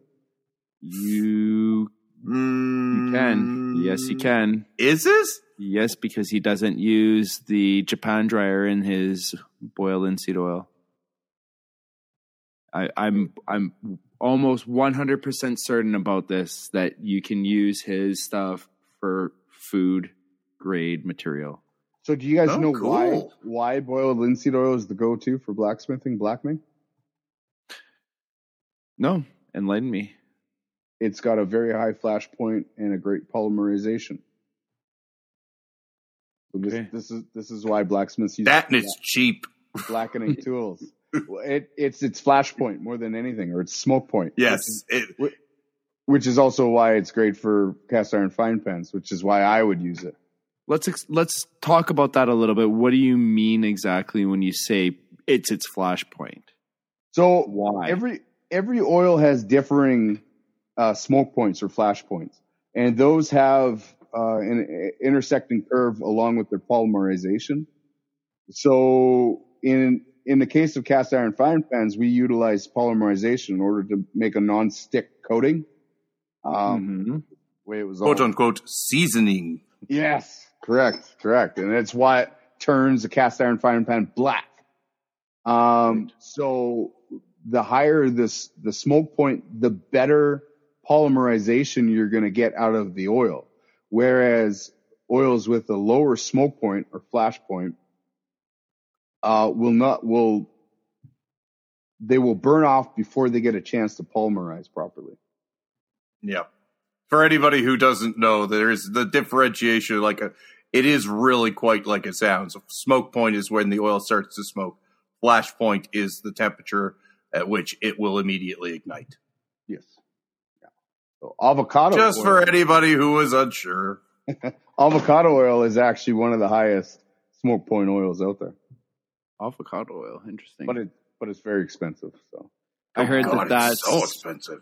if you take a Chevy Avalanche and you crossbreed it with a Chevy Colorado, you end up with an avocado. A Chevy avocado, yeah. Yeah. I'm I'm I'm I mean, silent, you- I'm silent laughing. it's like it's so cheesy. It's not worth a full like outburst laugh, but it's it's so cheesy. It's it's worth like a, I just lost my breath laugh. we call Yeah, those time, it's- Yeah, we call those time jokes. Laugh when you have time. Yeah. Nice, nice. Oh man, Chevy avocado. That's a dad joke and a half. Yep. Oh, nailed it. Yes. Uh, hey, Yeah. um, this has been a really great conversation that I was not expecting to be nearly as amazing as it is. I gotta say, Jesse, man, like you're a dude of a dude, man. Like, I if more men could be like you, the world would be a better place, man. I don't know, maybe Oh. not, but like I don't know you that that. well, but what I've gotten to know of you, shit, yeah. You can't, you, you know, I'll have to give uh, uh, my wife a name as to who to blame as to why I couldn't fit my head through the door. You better, you better not talk like that. There, it might feed my ego too much. Not my fault. It's not my fault. yeah. No, it's good. Uh, uh, yeah, no, this is this is good, man. This is fun. You got um is there anybody local to you that's done any work with you coming to you for courses and stuff? You got kids coming to you for that kind of stuff or maybe not necessarily kids, but is that something that you offer as well? We we don't, but we we have been wanting to for the last uh, last couple of years. I think it's just because of the scope of where we are and where we're planning on going. Insurance is a real thing for us. Oh yeah. Um, yeah. So going through the proper channels is posing more hurdles than we have um, we have time to kind of really deal with. Our, our our books are quite full at the time at the moment, so um, it does take uh, quite the doing in order to accomplish anything that's outside of just the day to day stuff. So at some point we will get courses on the go. Actually, this year we plan on being very um, uh, purposeful about it, or um, what's the word I'm looking for? Very. We're going Deliberate. Deliberate. Thank you very much. Uh, we're going to be very deliberate about making sure it happens this year. That's awesome, man. Yeah. Super awesome. Can you guys hear my dog going nuts in the background at all? or- Yes, I can. Absolutely. It's driving me nuts. Okay, hold on. I'm sorry. You, know- guys you know I'll- what, man? You know what? I love it. I love it because it's it's family, it's home life, it's the real deal. You know what I mean? So yeah. It's we, it's we got a new dog and he's turning out to be a pretty cool dog. He's Yeah. he's a bit much, but he's he's, he's cool. well, I'm glad he is turning out to be a cool dog. I know you had your apprehensions about getting another dog. Yeah, I sure Oh. did, man. It's all good, man. I'm telling you, if it was any earlier, my kids would be running around in the back of the shop here. But uh, my wife picked them up just actually as uh, as you started up the video. So Nice. Oh, Yeah. Well, this worked out really good, man. I'm freaking pumped, man. I, I was down in the dumps about the fact that um, where where things went with with with tonight, and then it just picked back up, and I was just, and I'm I'm stoked, dude. I'm like, yeah, I'm feeling good. Tomorrow's gonna be a good day. Right Some of the on. some, of the best advice I heard though is uh, uh, this too shall pass. Uh, yes. If you're feeling good, it's gonna pass. If you're feeling down in the dumps, it'll pass. Everything is temporary. Um, what is that? Uh, Gandhi, I think he said, uh, "Can you fix it? Can you fix it?" I'm asking you. Can Oh. you fix it? Mm, Lando. It's yes or no. Can you fix it? I don't know. No. No. I don't. Uh, okay. Why wor- Why worry about it? Or can you fix it? Yes. Why worry about it? right. I don't. I don't know if it was Gandhi that said that. Don't quote me on that. That's one of those ones where it's like, you know, people misquote people on the internet all the time. Yeah. Abraham Lincoln. Yeah. Yeah. Exactly. yeah. oh, beauty. Uh, I, I'm wondering if there's anything else that we need to touch on here to kind of uh, close up the conversation. And I don't know, man. I, I, Um, the only thing I could think of is earlier on in the conversation, you did bring something up that I think we kind of skipped over, and I don't. I think it's something that um, that's real and that Okay. shouldn't be skipped over, and I think uh, far too often is. Is you you brought up mental health, Uh. and we didn't we didn't really talk about it. We just kind of we just kind of don't- moved along. had a funny feeling that you were coming back to that there. Shit. uh yeah, you know, mental health, eh? What can you do? This is uh crazy times, it's a crazy world. Talk to people. Get some help. I don't know, man. I feel like sometimes talking to people doesn't just makes it worse. Dude, with what I'm going through right now, I really need you to not say that. No, it's that's my personal issue. Everyone's different, man. I've You know been what? through Uh, situations yeah. where talking to people has helped, but I Yeah. see. I have I have a pretty well founded theory on all that. Um, back in like we've replaced we've replaced our elders and our loved ones with counselors and therapists and uh, the friend who we haven't talked to for three months, but all of a sudden we're dumping our woes on them. Uh, we've replaced those who are close to us, and I mean, for me, uh, it was a it was a lady very close to me. Uh, her name was Mona, um, or it was my grandmother, or it was even my mother, or somebody who um, knew me well, and I had no problem with just being real. You know what I mean? I had no problem with just saying, "Listen, man, things are not good. This sucks." And uh, sometimes they told me, "You know what? This too shall pass. Suck it up, Buttercup." You know what I mean? and it's like, an okay. issue for your tissue. it and it's like it's like no problem man like i appreciate you not i appreciate you not enabling me to feel sorry for myself and giving me the encouragement just all it needs right now is just to weather the storm you know what i mean or there was Mhm. times where i got the answers to my problems where it was like um, you know you're gonna feel you're gonna feel crappy your heart's broken like you need to um, you need to like we forgot we've forgotten how to mourn you know what I mean? Yes, I, I fully agree, and that's you know, that goes right into direct uh, direct context to the fact that remember how Nick was just saying that I didn't want to get another dog. Is I believe there's there's a mourning process that you should go through. Hundred percent, hundred percent. You have to mourn. There's a there's a time to mourn. There's a time to celebrate. You know what I mean? But there's got to be that time where you got to go. Okay, I'm done mourning. It's time to shake it off. Yeah. It's time to get up on my feet, and it's time to live life.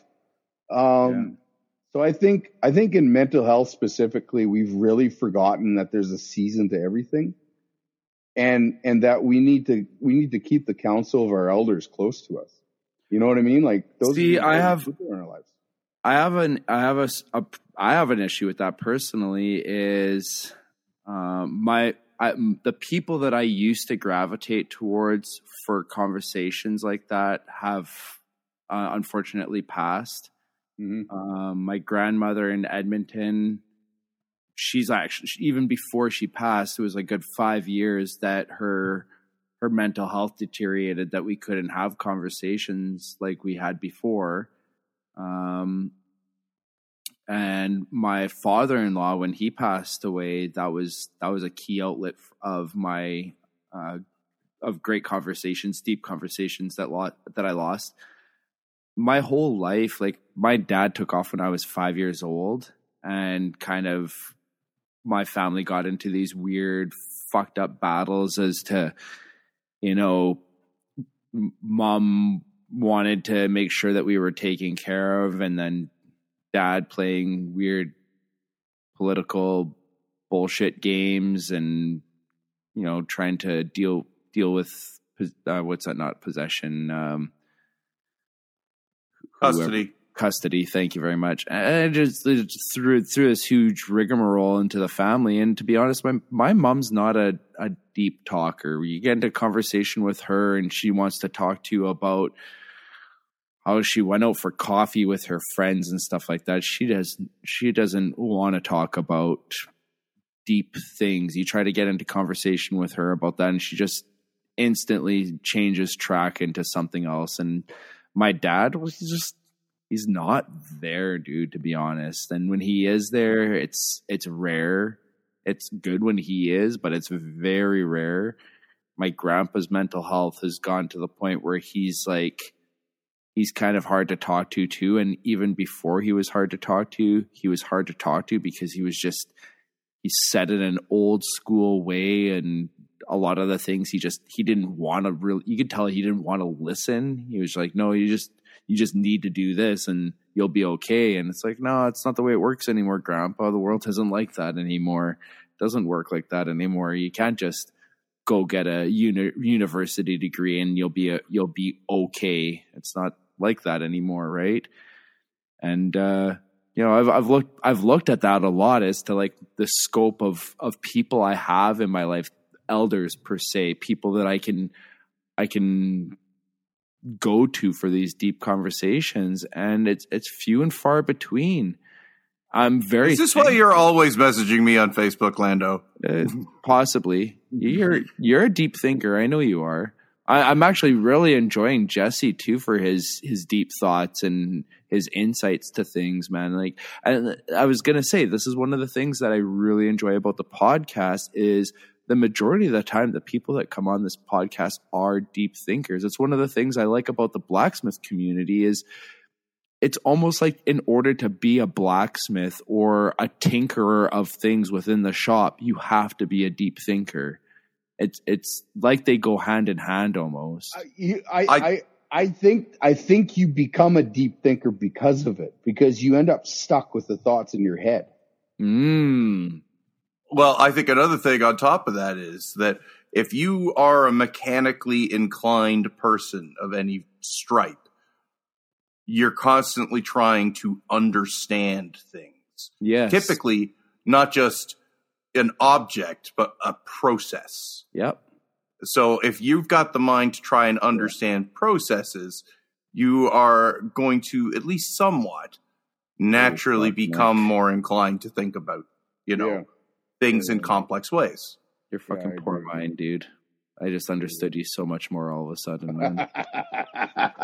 yeah, I, I, think in the absence, My, you guys want to talk about mental health? I'm broken.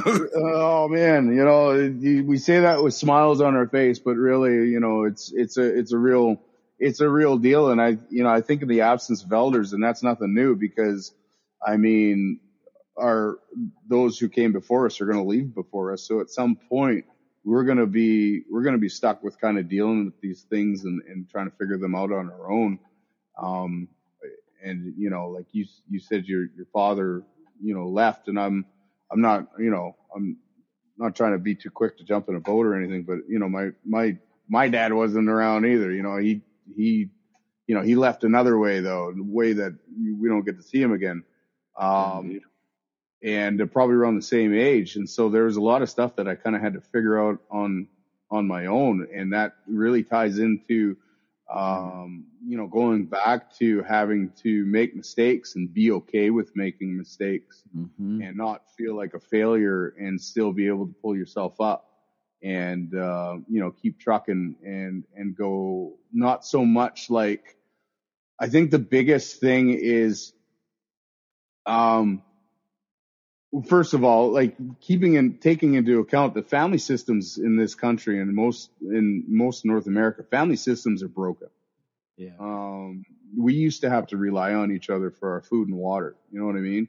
And right. whenever survival is on the table and you have to lean on each other, mm-hmm. uh, those, those, those relationships and bonds really get strengthened to the point where they're, they're unbreakable. So um, much agree with that, dude. Um, and that, that isn't really today that isn't around because we don't have to rely on anybody to uh, get water from the creek or make sure that the wood is cut for the year or make sure that our livestock are well fed or we don't have to rely on each other for survival. We just go to the grocery store and you know pick up what we need and and say the heck with everybody else. Um, and so, and, and I mean, obviously there's, there's much more to it than that, but, but because of the way that our society is structured these days, um, the family system is broken. And without family, we're really, we're screwed. Um, it seems so, like, it seems even, like we're, we're forgetting until it's too late. And then we remember we need each other. And then it's like, oh shit, I'm alone. yeah. Yeah. And that's the thing. But, but all, all, that all that being said, even even in a good, well-rounded, family-based society, um, we're still at some point left with ourselves. You know what I mean? Like we don't have those elders to lean on. And I think really what it, it, it, it, it all boils down to having beneficial adversaries because that's what our family is. Our, our families are beneficial adversaries. They're somebody mm-hmm. like you, you, we hear it all the time. You can pick and choose your friends but you're stuck with your family, right? right? It's like, it's like because your family can tell you, they can call you out. They can tell you the way it is. They can hurt your feelings and you yeah. can't, walk, you, you can't walk away. You're, you're kind of stuck with that. And you either need to capitulate and, and call that the truth or you need to fight back. And in the end, you end up getting, it's, it's like, it's like a piece of glass dropped on the beach. You know what I mean? And what happens is turmoil, waves, sand, pelting, battering comes around back and forth, back and forth. Before you know it, all the sharp edges are, are worn off of that glass and it can't cut you anymore. Um, family is very much the same way, but if it, if we know that that's the mechanism to have some sort of, um, uh, close proximity to whatever it is that again, that sandglass that can't cut, that was a broken bottle uh, six months prior that would slice you to ribbons now, now can't harm you. Um, it's the same mechanism that say like, like, uh, Nick said, you know, this is why you're messaging me. You know, you've built a confidant in your, in your friend here. And, um, I think that's what really what's required. So the mechanism that was always built into family life, now we have to, we have to kind of synthesize with the people around us. Yeah. Yep. And I think that, that ties in your mental health is one being real and being unoffendable. You have to be real. You have to be unoffendable. You have to be, you know, like a friend, a friend isn't the one who pats you on the back and tells you everything's going to be okay. A friend mm-hmm. is the one who tells you to smarten up, gives you a cup upside the head and is there for you through the thick and the thin of it. Right. Yeah. Talk That's shit. About and this Lando is why I give you so much shit about not making knives. Yeah. talk, talk shit about you to your face, but says nice things about you behind your back, right? Right. We've yeah. lost that we really have. We've lost that, you know. Yeah. Um, in a, in a generalized sense. So, um, do you ever get the feeling when somebody nowadays, when somebody's talking like they're, oh yeah, talking you up to your face, it's like, well, you fucking trying to, you're trying to bullshit me, man. Like, what the fuck? What for? Yeah. Yeah. But no, it's, uh, yeah, no, I think when we, when we're talking about mental health, we just we just got to be a bit more real with ourselves and uh, be be a little bit more put ourselves out there and get ready to get hurt, man. Just get ready to get hurt. Yeah, because because you got to be vulnerable in order to build confidence. I think I honestly I I gravitate so much towards this the instinct of survival and needing survival in your life and without that need to survive that you almost lose the sense of being without that especially in a family sense right? Without needing to lean on each other for for well-being for survival. You you start to lose that and then you start to dive into you know self identity and needing to worry about who you are. And this is actually something that I almost made a post about it on Facebook today. Nick was probably like, "Where's where's where's the hot take, Lando? Where is it yeah, been?" Where's Lando's Where's Lando's weekly hot take? I haven't seen anything in a couple of days. I'll tell you, here it is, man. Me, me, me, my, my, my. It's all about fucking me nowadays. Everybody's so fucking worried about who they are and what they want and what they need, and it's they're not worried about what what their neighbors need, what their friends need, what their their group needs. No one's playing as a team anymore. As a team, so much more can be accomplished versus individualism. And we're just we're so stuck in this like what I want versus what my what my community needs. But And but see, Nick's political hot take: capitalism will do that. Help. But but see that's that's the self fulfilling and, and self destructive prophecy because the more that people want to focus on themselves, they also want to project themselves as somebody who's got it all together. And then you see these Instagram posts where everything's perfect, and really on the other side of the phone, everything's in shambles. And I because hope of that, nobody. they're yeah. they're they're never going to be able to get the help they need because they're not being real with anybody. I You know what I really mean? hope that nobody thinks that that's me, man. I'm fucking. My life's in fucking shambles, motherfuckers. It's Lando, actually- you think you're you think Yeah. you're bad? no, it's not that bad, dude. I've, I, it's it's okay-ish. Okay, I'll give you that. I'll I'll say that much. I'm doing okay-ish. Well, I, I'll, I'll tell you right now, I I got a good life, man. I I I got kids who love me. My wife loves me. We fight. Uh, you know, we have our hard times. Today was no not not a good day, but my life is good, man. I'm I'm happy. I would my best day, uh, living this life that I am with with being able to just be honest with myself is is better than my worst day than trying to kid myself. So. I I I'll say that, and that's that's not a bragatory. It's but when it's bad, I'm going to say it's bad too. You know, I'm going to Yeah, just be honest.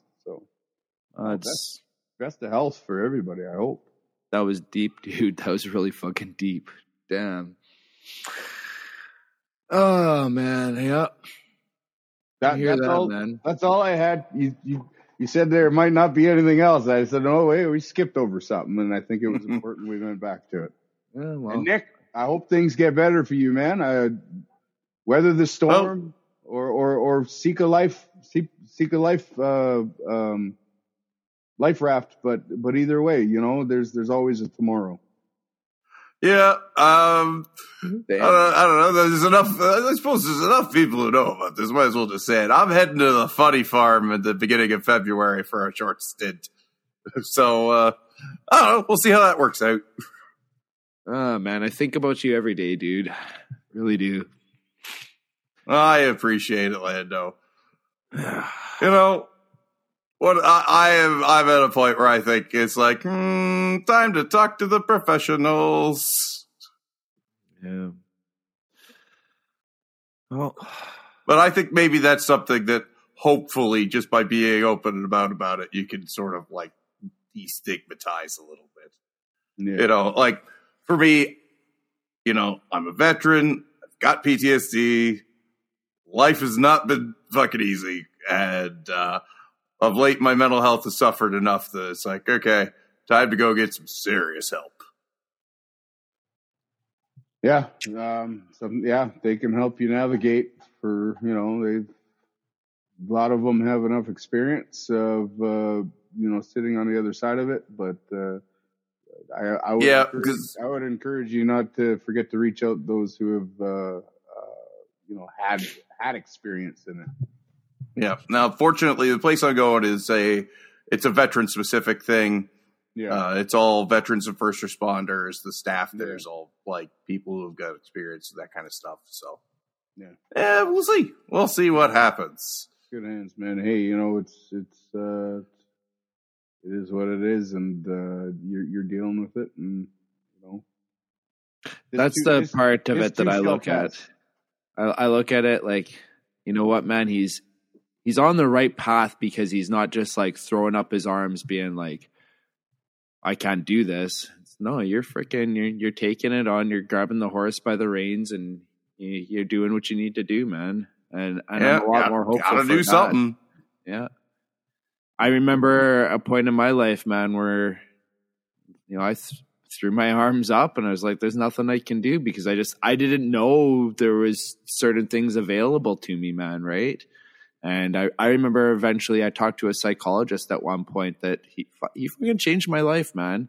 He made me realize that a lot of the thoughts in my head aren't necessarily wrong thoughts, and that I'm not necessarily I'm not necessarily crazy and that I'm looking at the No, world it's not that you're the- crazy. It's about trying to find a new context to look at those thoughts in. I guess so. You're, I don't know, I've- already, ahead, you're already ahead of the game, Nick. That's what that's what I say, man. I, I think I think you got a good head on your shoulders, Nick, and I'm uh very like I said, man. I Debatable. it's it's obvious in your work, dude, man. Like you're you fu- you're a fucking smart dude, man. It's fucking so obvious. You and then you talk to you about the shit that you know about when you start diving into heat treating. Talk about some history stuff, and it's just like yeah, I'm a? I'm an obsessive learner. I know that. You know, like I, I'm a knowledge sponge. I'm that kind of person. Right? I don't know. I'm just like I said. I'm hoping that this uh, this little stint helps and uh, maybe get me back to something that resembles a little more functional. right. Oh, I think uh I think only good things can come from it, man. And on that bombshell, Well, yeah, we got we got we got weird there, eh? Uh, hey, I Yeah. never, I, I wanted to ask. is, man. It's real. Never got to Yeah. ask you. You got to ask about his hammers. What, what do you have for anvils, dude? Tell me about Oh. your anvils. I was waiting when that question was going to come up. So I have a 650 pound Swedish made. Uh, Whoa! Fuck. Holy shit. Where'd you Uh, find that? uh, from a fella who brought it over from um, Switzerland. Wow. Dude, Uh, that you is got some serious awesome. gear. No Yeah. kidding. So, um, uh, sweet, yeah, it's uh, Swedish made, 650 pound uh, farrier's anvil, and so the farrier's anvil just means it has a it has a uh, farrier's shelf on it. Great. Yeah. Um, but other than that, yeah, and uh, you can move steel pretty fast with that thing. That's a, Um, a fully cast steel anvil then, not a forged Full- face? Yeah, full cast steel. Okay, so what are you? What kind of forge are you running? Where you're like forging massive, like twenty pound blocks of tool steel and forging under this massive hammer and at this massive anvil? Like, You would- what I- what? So you wouldn't believe it if I told you. I okay, so I do make my own forges. Um, I have a two burner, and I have used um, KS4V on the floor. And I don't know if you guys are familiar with KS4V refractory, but it's a it's an alkali refractory that is um, so you can you can do your fluxing right on the floor, and it'll it'll take forever to eat through. Um, because it- oh yeah, no, it, it's great stuff. Dude. Okay, so you say two burner, like you're running a Venturi forge? Yeah, Venturi. Holy cow! What diameter are your Venturi burners? And and I'm running it on about five pounds. Like everybody talks about. Okay, let's talk about ribbon burners because I'm. I've had just about enough of this ribbon burner crap. ribbon burners are ribbon burners are wonderful. They are great. I love them. Let's get that out of the way, okay?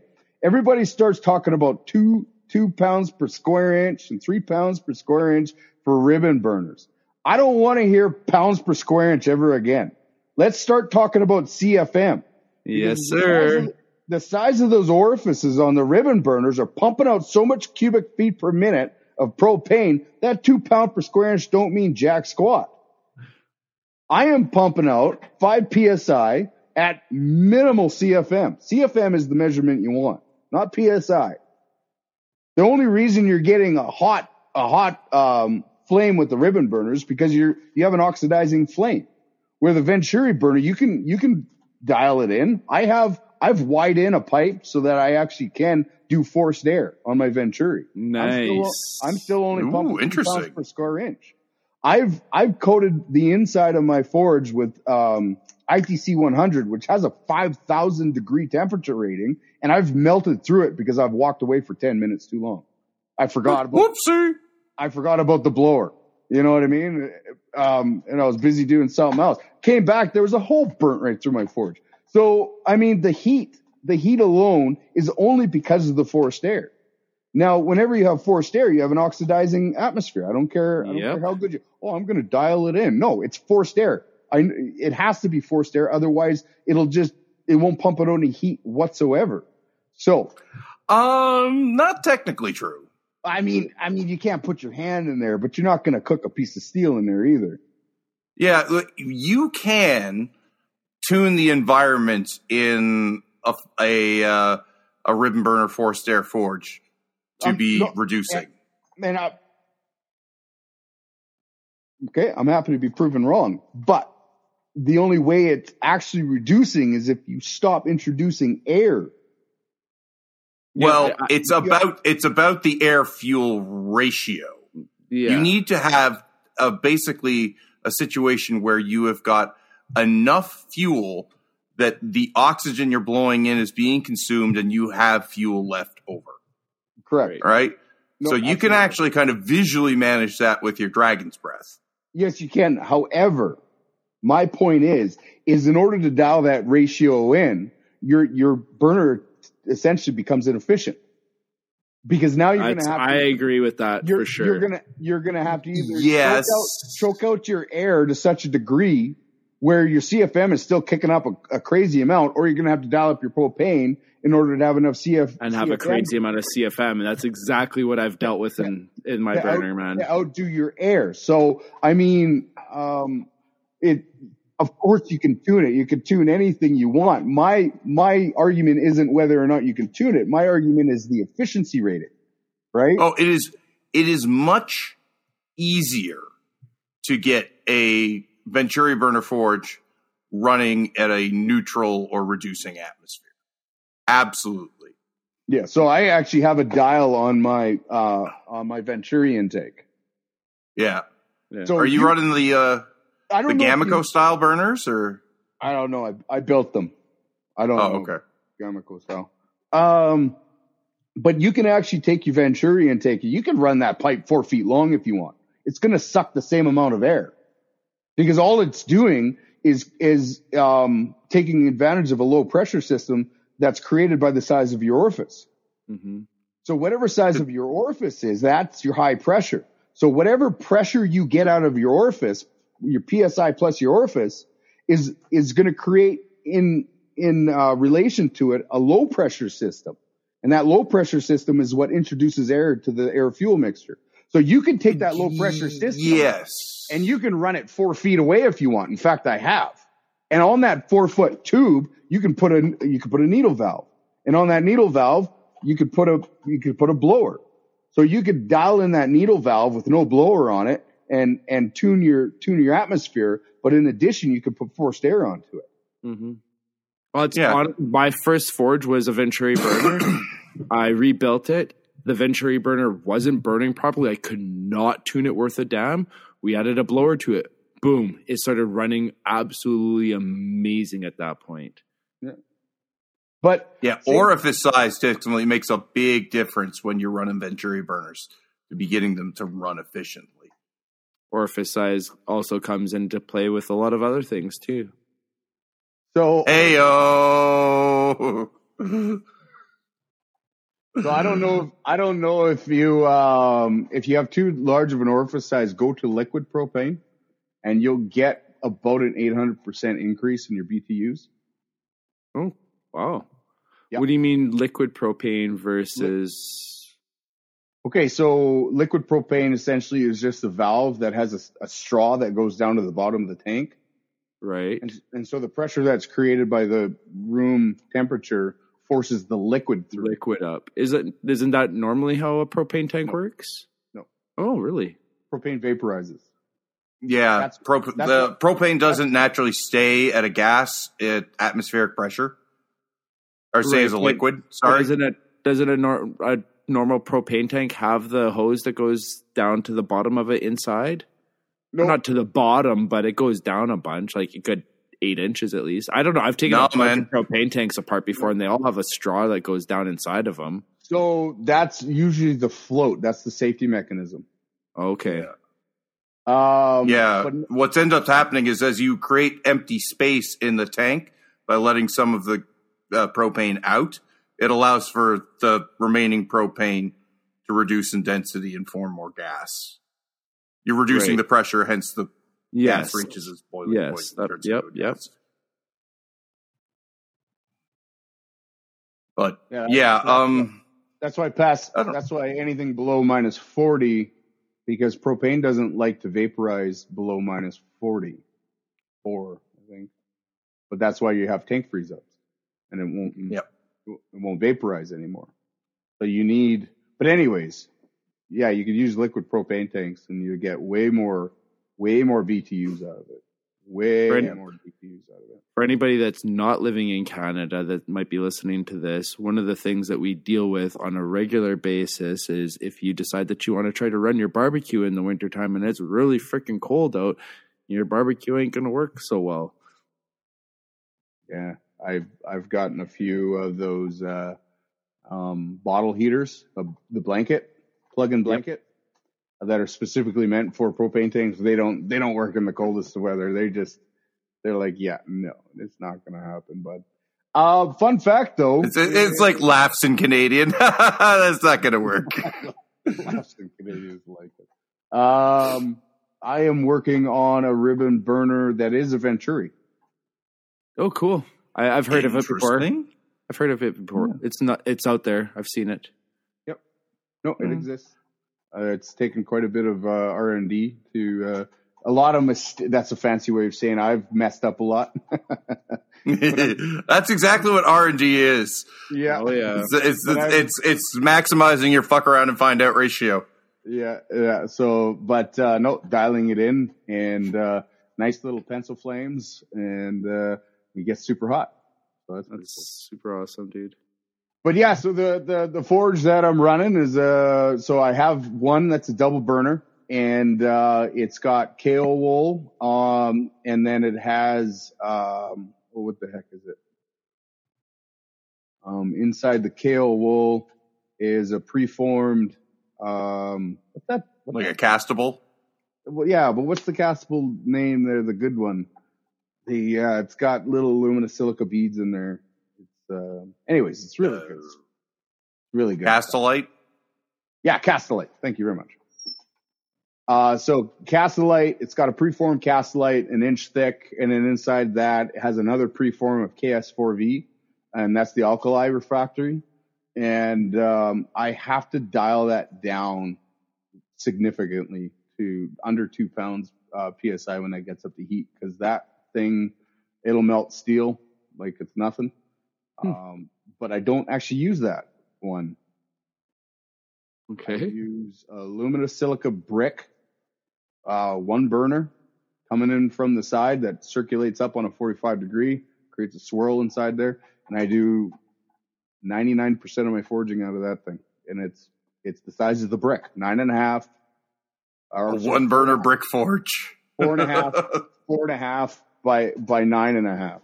Um, Yeah. and so as I forge these large pieces, I'll just forge, um, the front of it and then cut it off and then just, it's almost like I should do a time lapse once where I just kind of like, as I pull the piece out of the, you know what I mean? It's just kind of gets longer and longer, almost like Okay. the endless, the endless bag.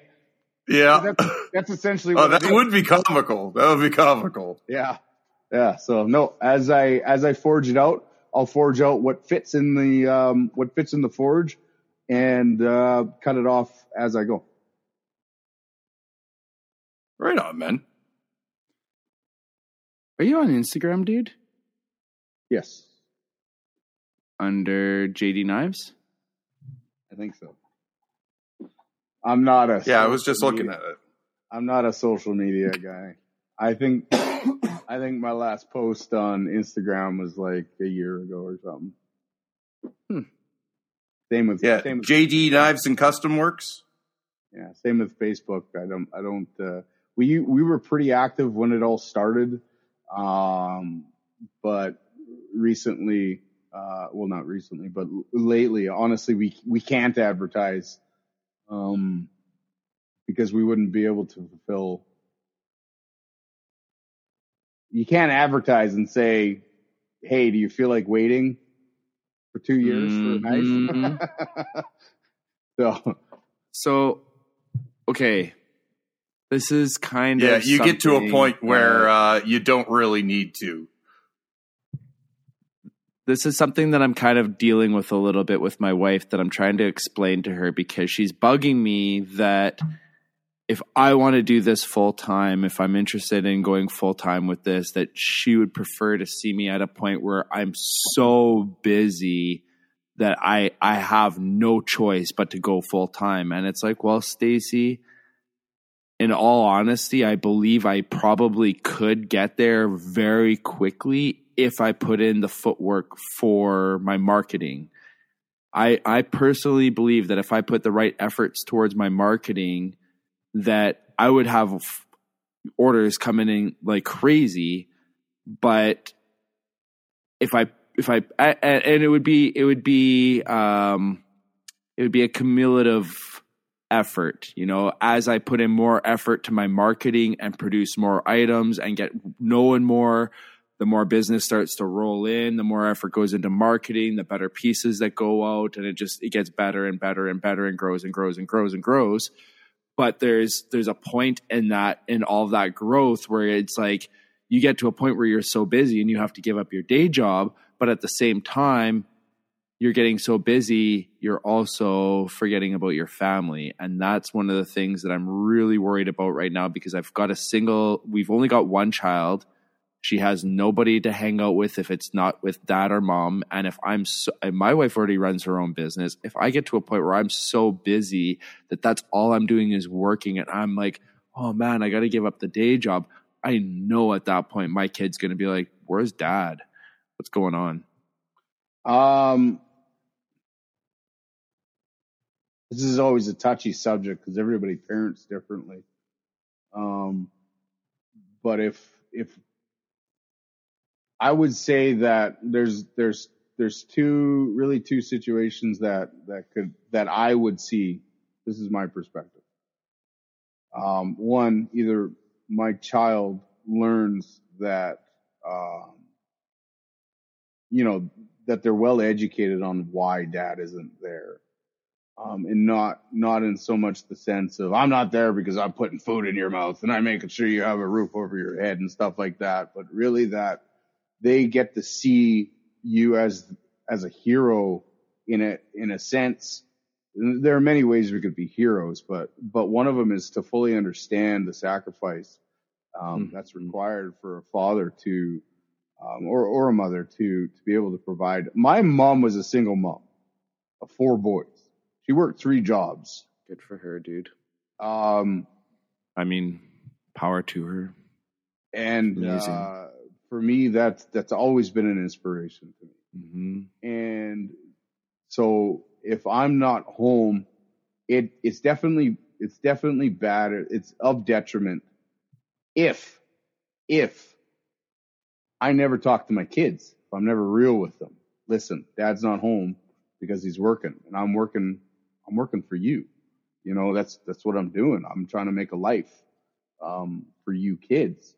And um, you know, to, to to get them to be a part of that, which they are um, helps them one to understand that, and and two, it, it also enables me to spend some time with my children as well in, in the work environment, in my shop, in our shop.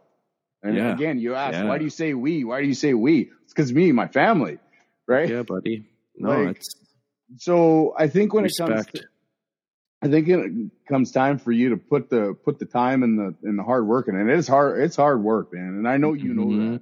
I know you know that. Um, yeah. But it it's it's there's gonna be the transition is the worst part because you go from a day job and then all of a sudden I would I would recommend you build up at least fifty thousand dollars worth of savings before you even think about transitioning to go full time. You know what I mean? Because you're going to go full time and then you're going to be, you're going to be spending your time switching between 20 hats. Um, and nothing's getting done and you're not pumping out any knives because you're busy marketing. And then if you're not marketing, you can't get the orders to sell the knives. And now all of a sudden you're marketing and making knives or blacksmithing. And then So I'm kind of looking at it in an aspect like the same thing, uh, the idea of building up fifty thousand dollars in savings, but instead of fifty thousand dollars in savings, I'm thinking I need to bring myself to having fifty thousand dollars in inventory. I want to have myself ready to freaking pull the plug and be like on my day job if it, if I get to that point. I really don't want to because I do like my day job. But if it ever gets to that point where I'm like, yes, I'm ready, it's going to be because I've got enough inventory that if I stop now uh, and and sales are good, it's just it's going to be just keep on adding to that inventory. It's always going to be a it's going to be a revolving door type thing. It's not going to be a panic Yeah. situation. But there is going to you gotta- to be that that that pillow too, right? Yeah, you got to be careful with the idea of building up a bunch of inventory. Uh, I'm very glad that you said that the sale, the, if the sales are there for it, Right. It's like you could go build up however much inventory you want. If it ain't moving, you ain't making a living, and, that's a and- bunch of, of of material investment into something, right? and to come in beside that, just to just to say that a lack of sales is not is not indicative of a lack of talent. Oh, not at all. There's there's peop there's people who I mean their skills blow me away. Oh. and I'm going I'm going. Why aren't you booked for the next five years? You know what I mean? right. Like the stuff you're putting out is just insane. well, and I think are- that's the why are you- marketing. why are you selling a knife on Facebook right now? Like there's with this kind of quality, there's no there's no reason that you should be peddling your stuff like a like an average store clerk. You know what I mean? Um, so talent is is not or um, lack of sales is not indicative of talent or lack of talent. And if that's the case, then that kind of takes away the the case that you can make as to rely on assets for income. And what you said there of sales aren't indicative of your talent it goes vice versa too you could be fucking the most almost talentless m- mo out there You're gonna be almost the tal- most talented young. Oh, uh, no, I won't. Okay, yeah but you, no there's guys out there that are literally making blah and they're busy as heck yeah, It's because they know how to market themselves, right? Yeah. So, no, it's uh, this has been a great conversation, and I really appreciate all the uh, the time that you've given us tonight, Jesse. We've kind of been jumping all over here, and we're kind of we're getting to a point here where it's like, okay, it's been rambling. I think it's time to. I it up. I love our rambling format. that's good. You- good. I think I think there's a lot of good life lessons that can come out of today's today's chat, man. Like I, I think that there this was deep, dude. I appreciated this conversation a lot. It was well needed, actually. So thank you, Jesse. Hey, thank you guys. Uh, and again, if you want to find Jesse, that's Jesse Lambert on Facebook. You can find him as JD Custom Knives on Facebook and Instagram. JDCustomKnives.ca. Um, and Nick Verbrey, he's Old Soldier Toolworks on Instagram.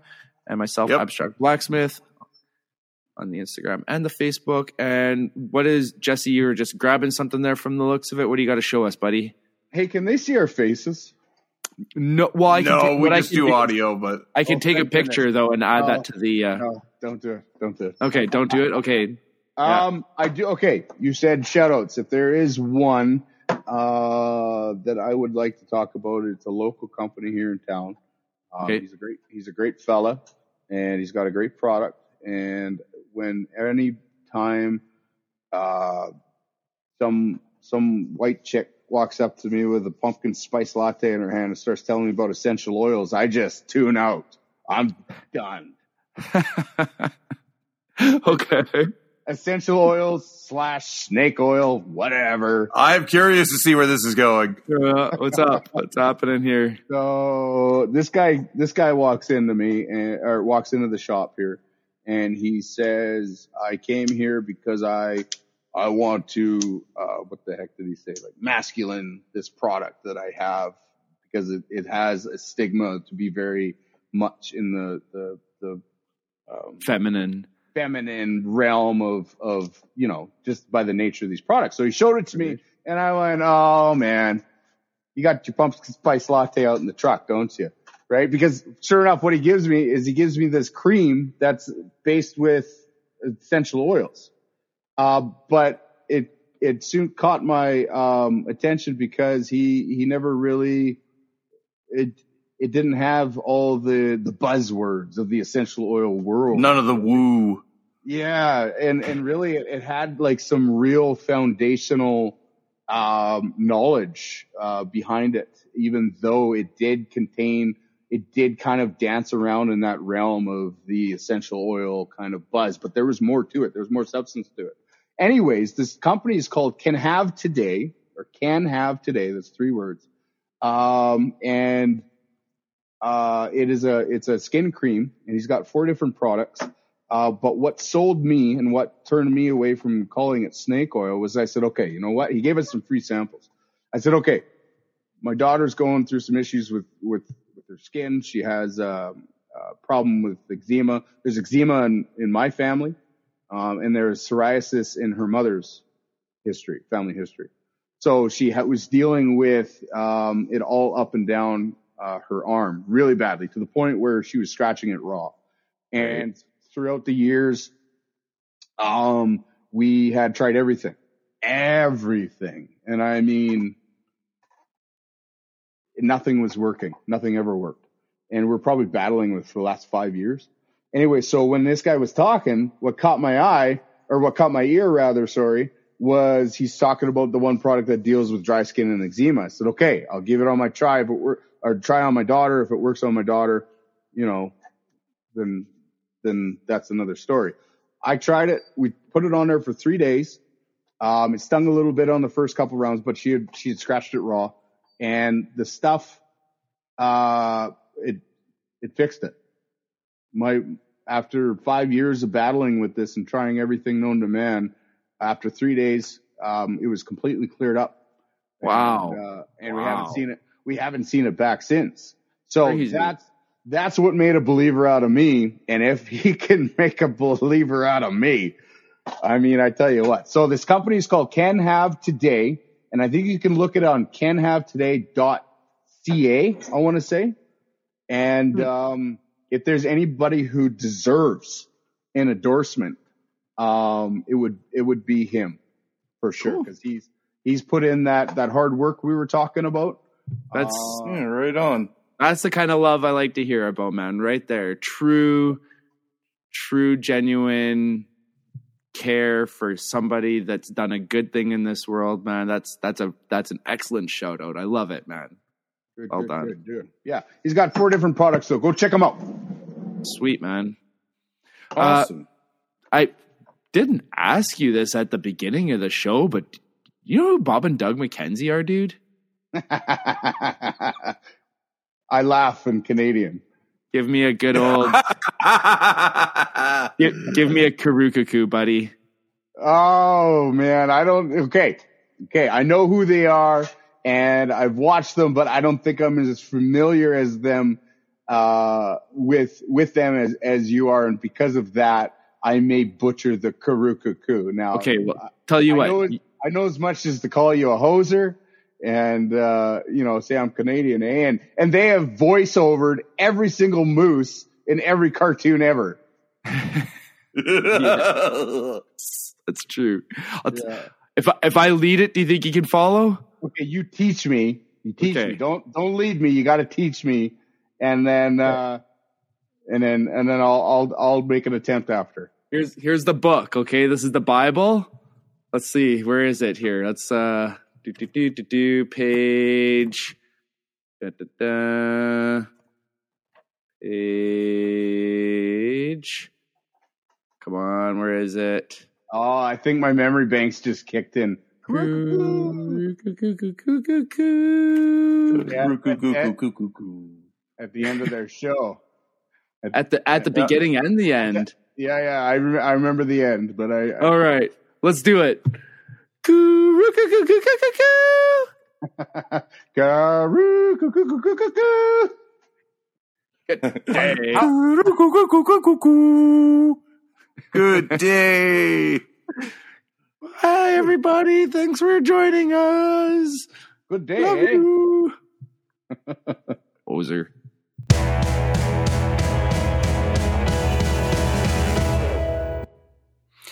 Well, that was about all we got today for you there, folks. That was uh, Jesse Lambert, and what an awesome gentleman. He jumped into the seat with us real, real last minute there, man. And uh, dude, what a interesting gentleman. I, I can't say enough good things about that guy. That was an excellent chat. Got deep there a little bit, and uh, you know what? You need to get yourself some oil. Go check out Twill Linseed is grown, produced, and sold right out of Saskatchewan. And uh, Armand Dawson can hook you up if you order $50 or more and use the code ForgeChat10. You'll save yourself 10% on that order. Get some flax wax, get some Linshield, get some double boiled linseed oil. That stuff is, they got the cold press, they got the paint now that he's working on. Guy knows what's up, man. Check it out. That was detwillerlinseed.com. Have yourself a good day. Eh? Ya hoser. Hoserette. Hose, hoseries. Hosers, hoseries, hoserettes, hosers. Goodbye.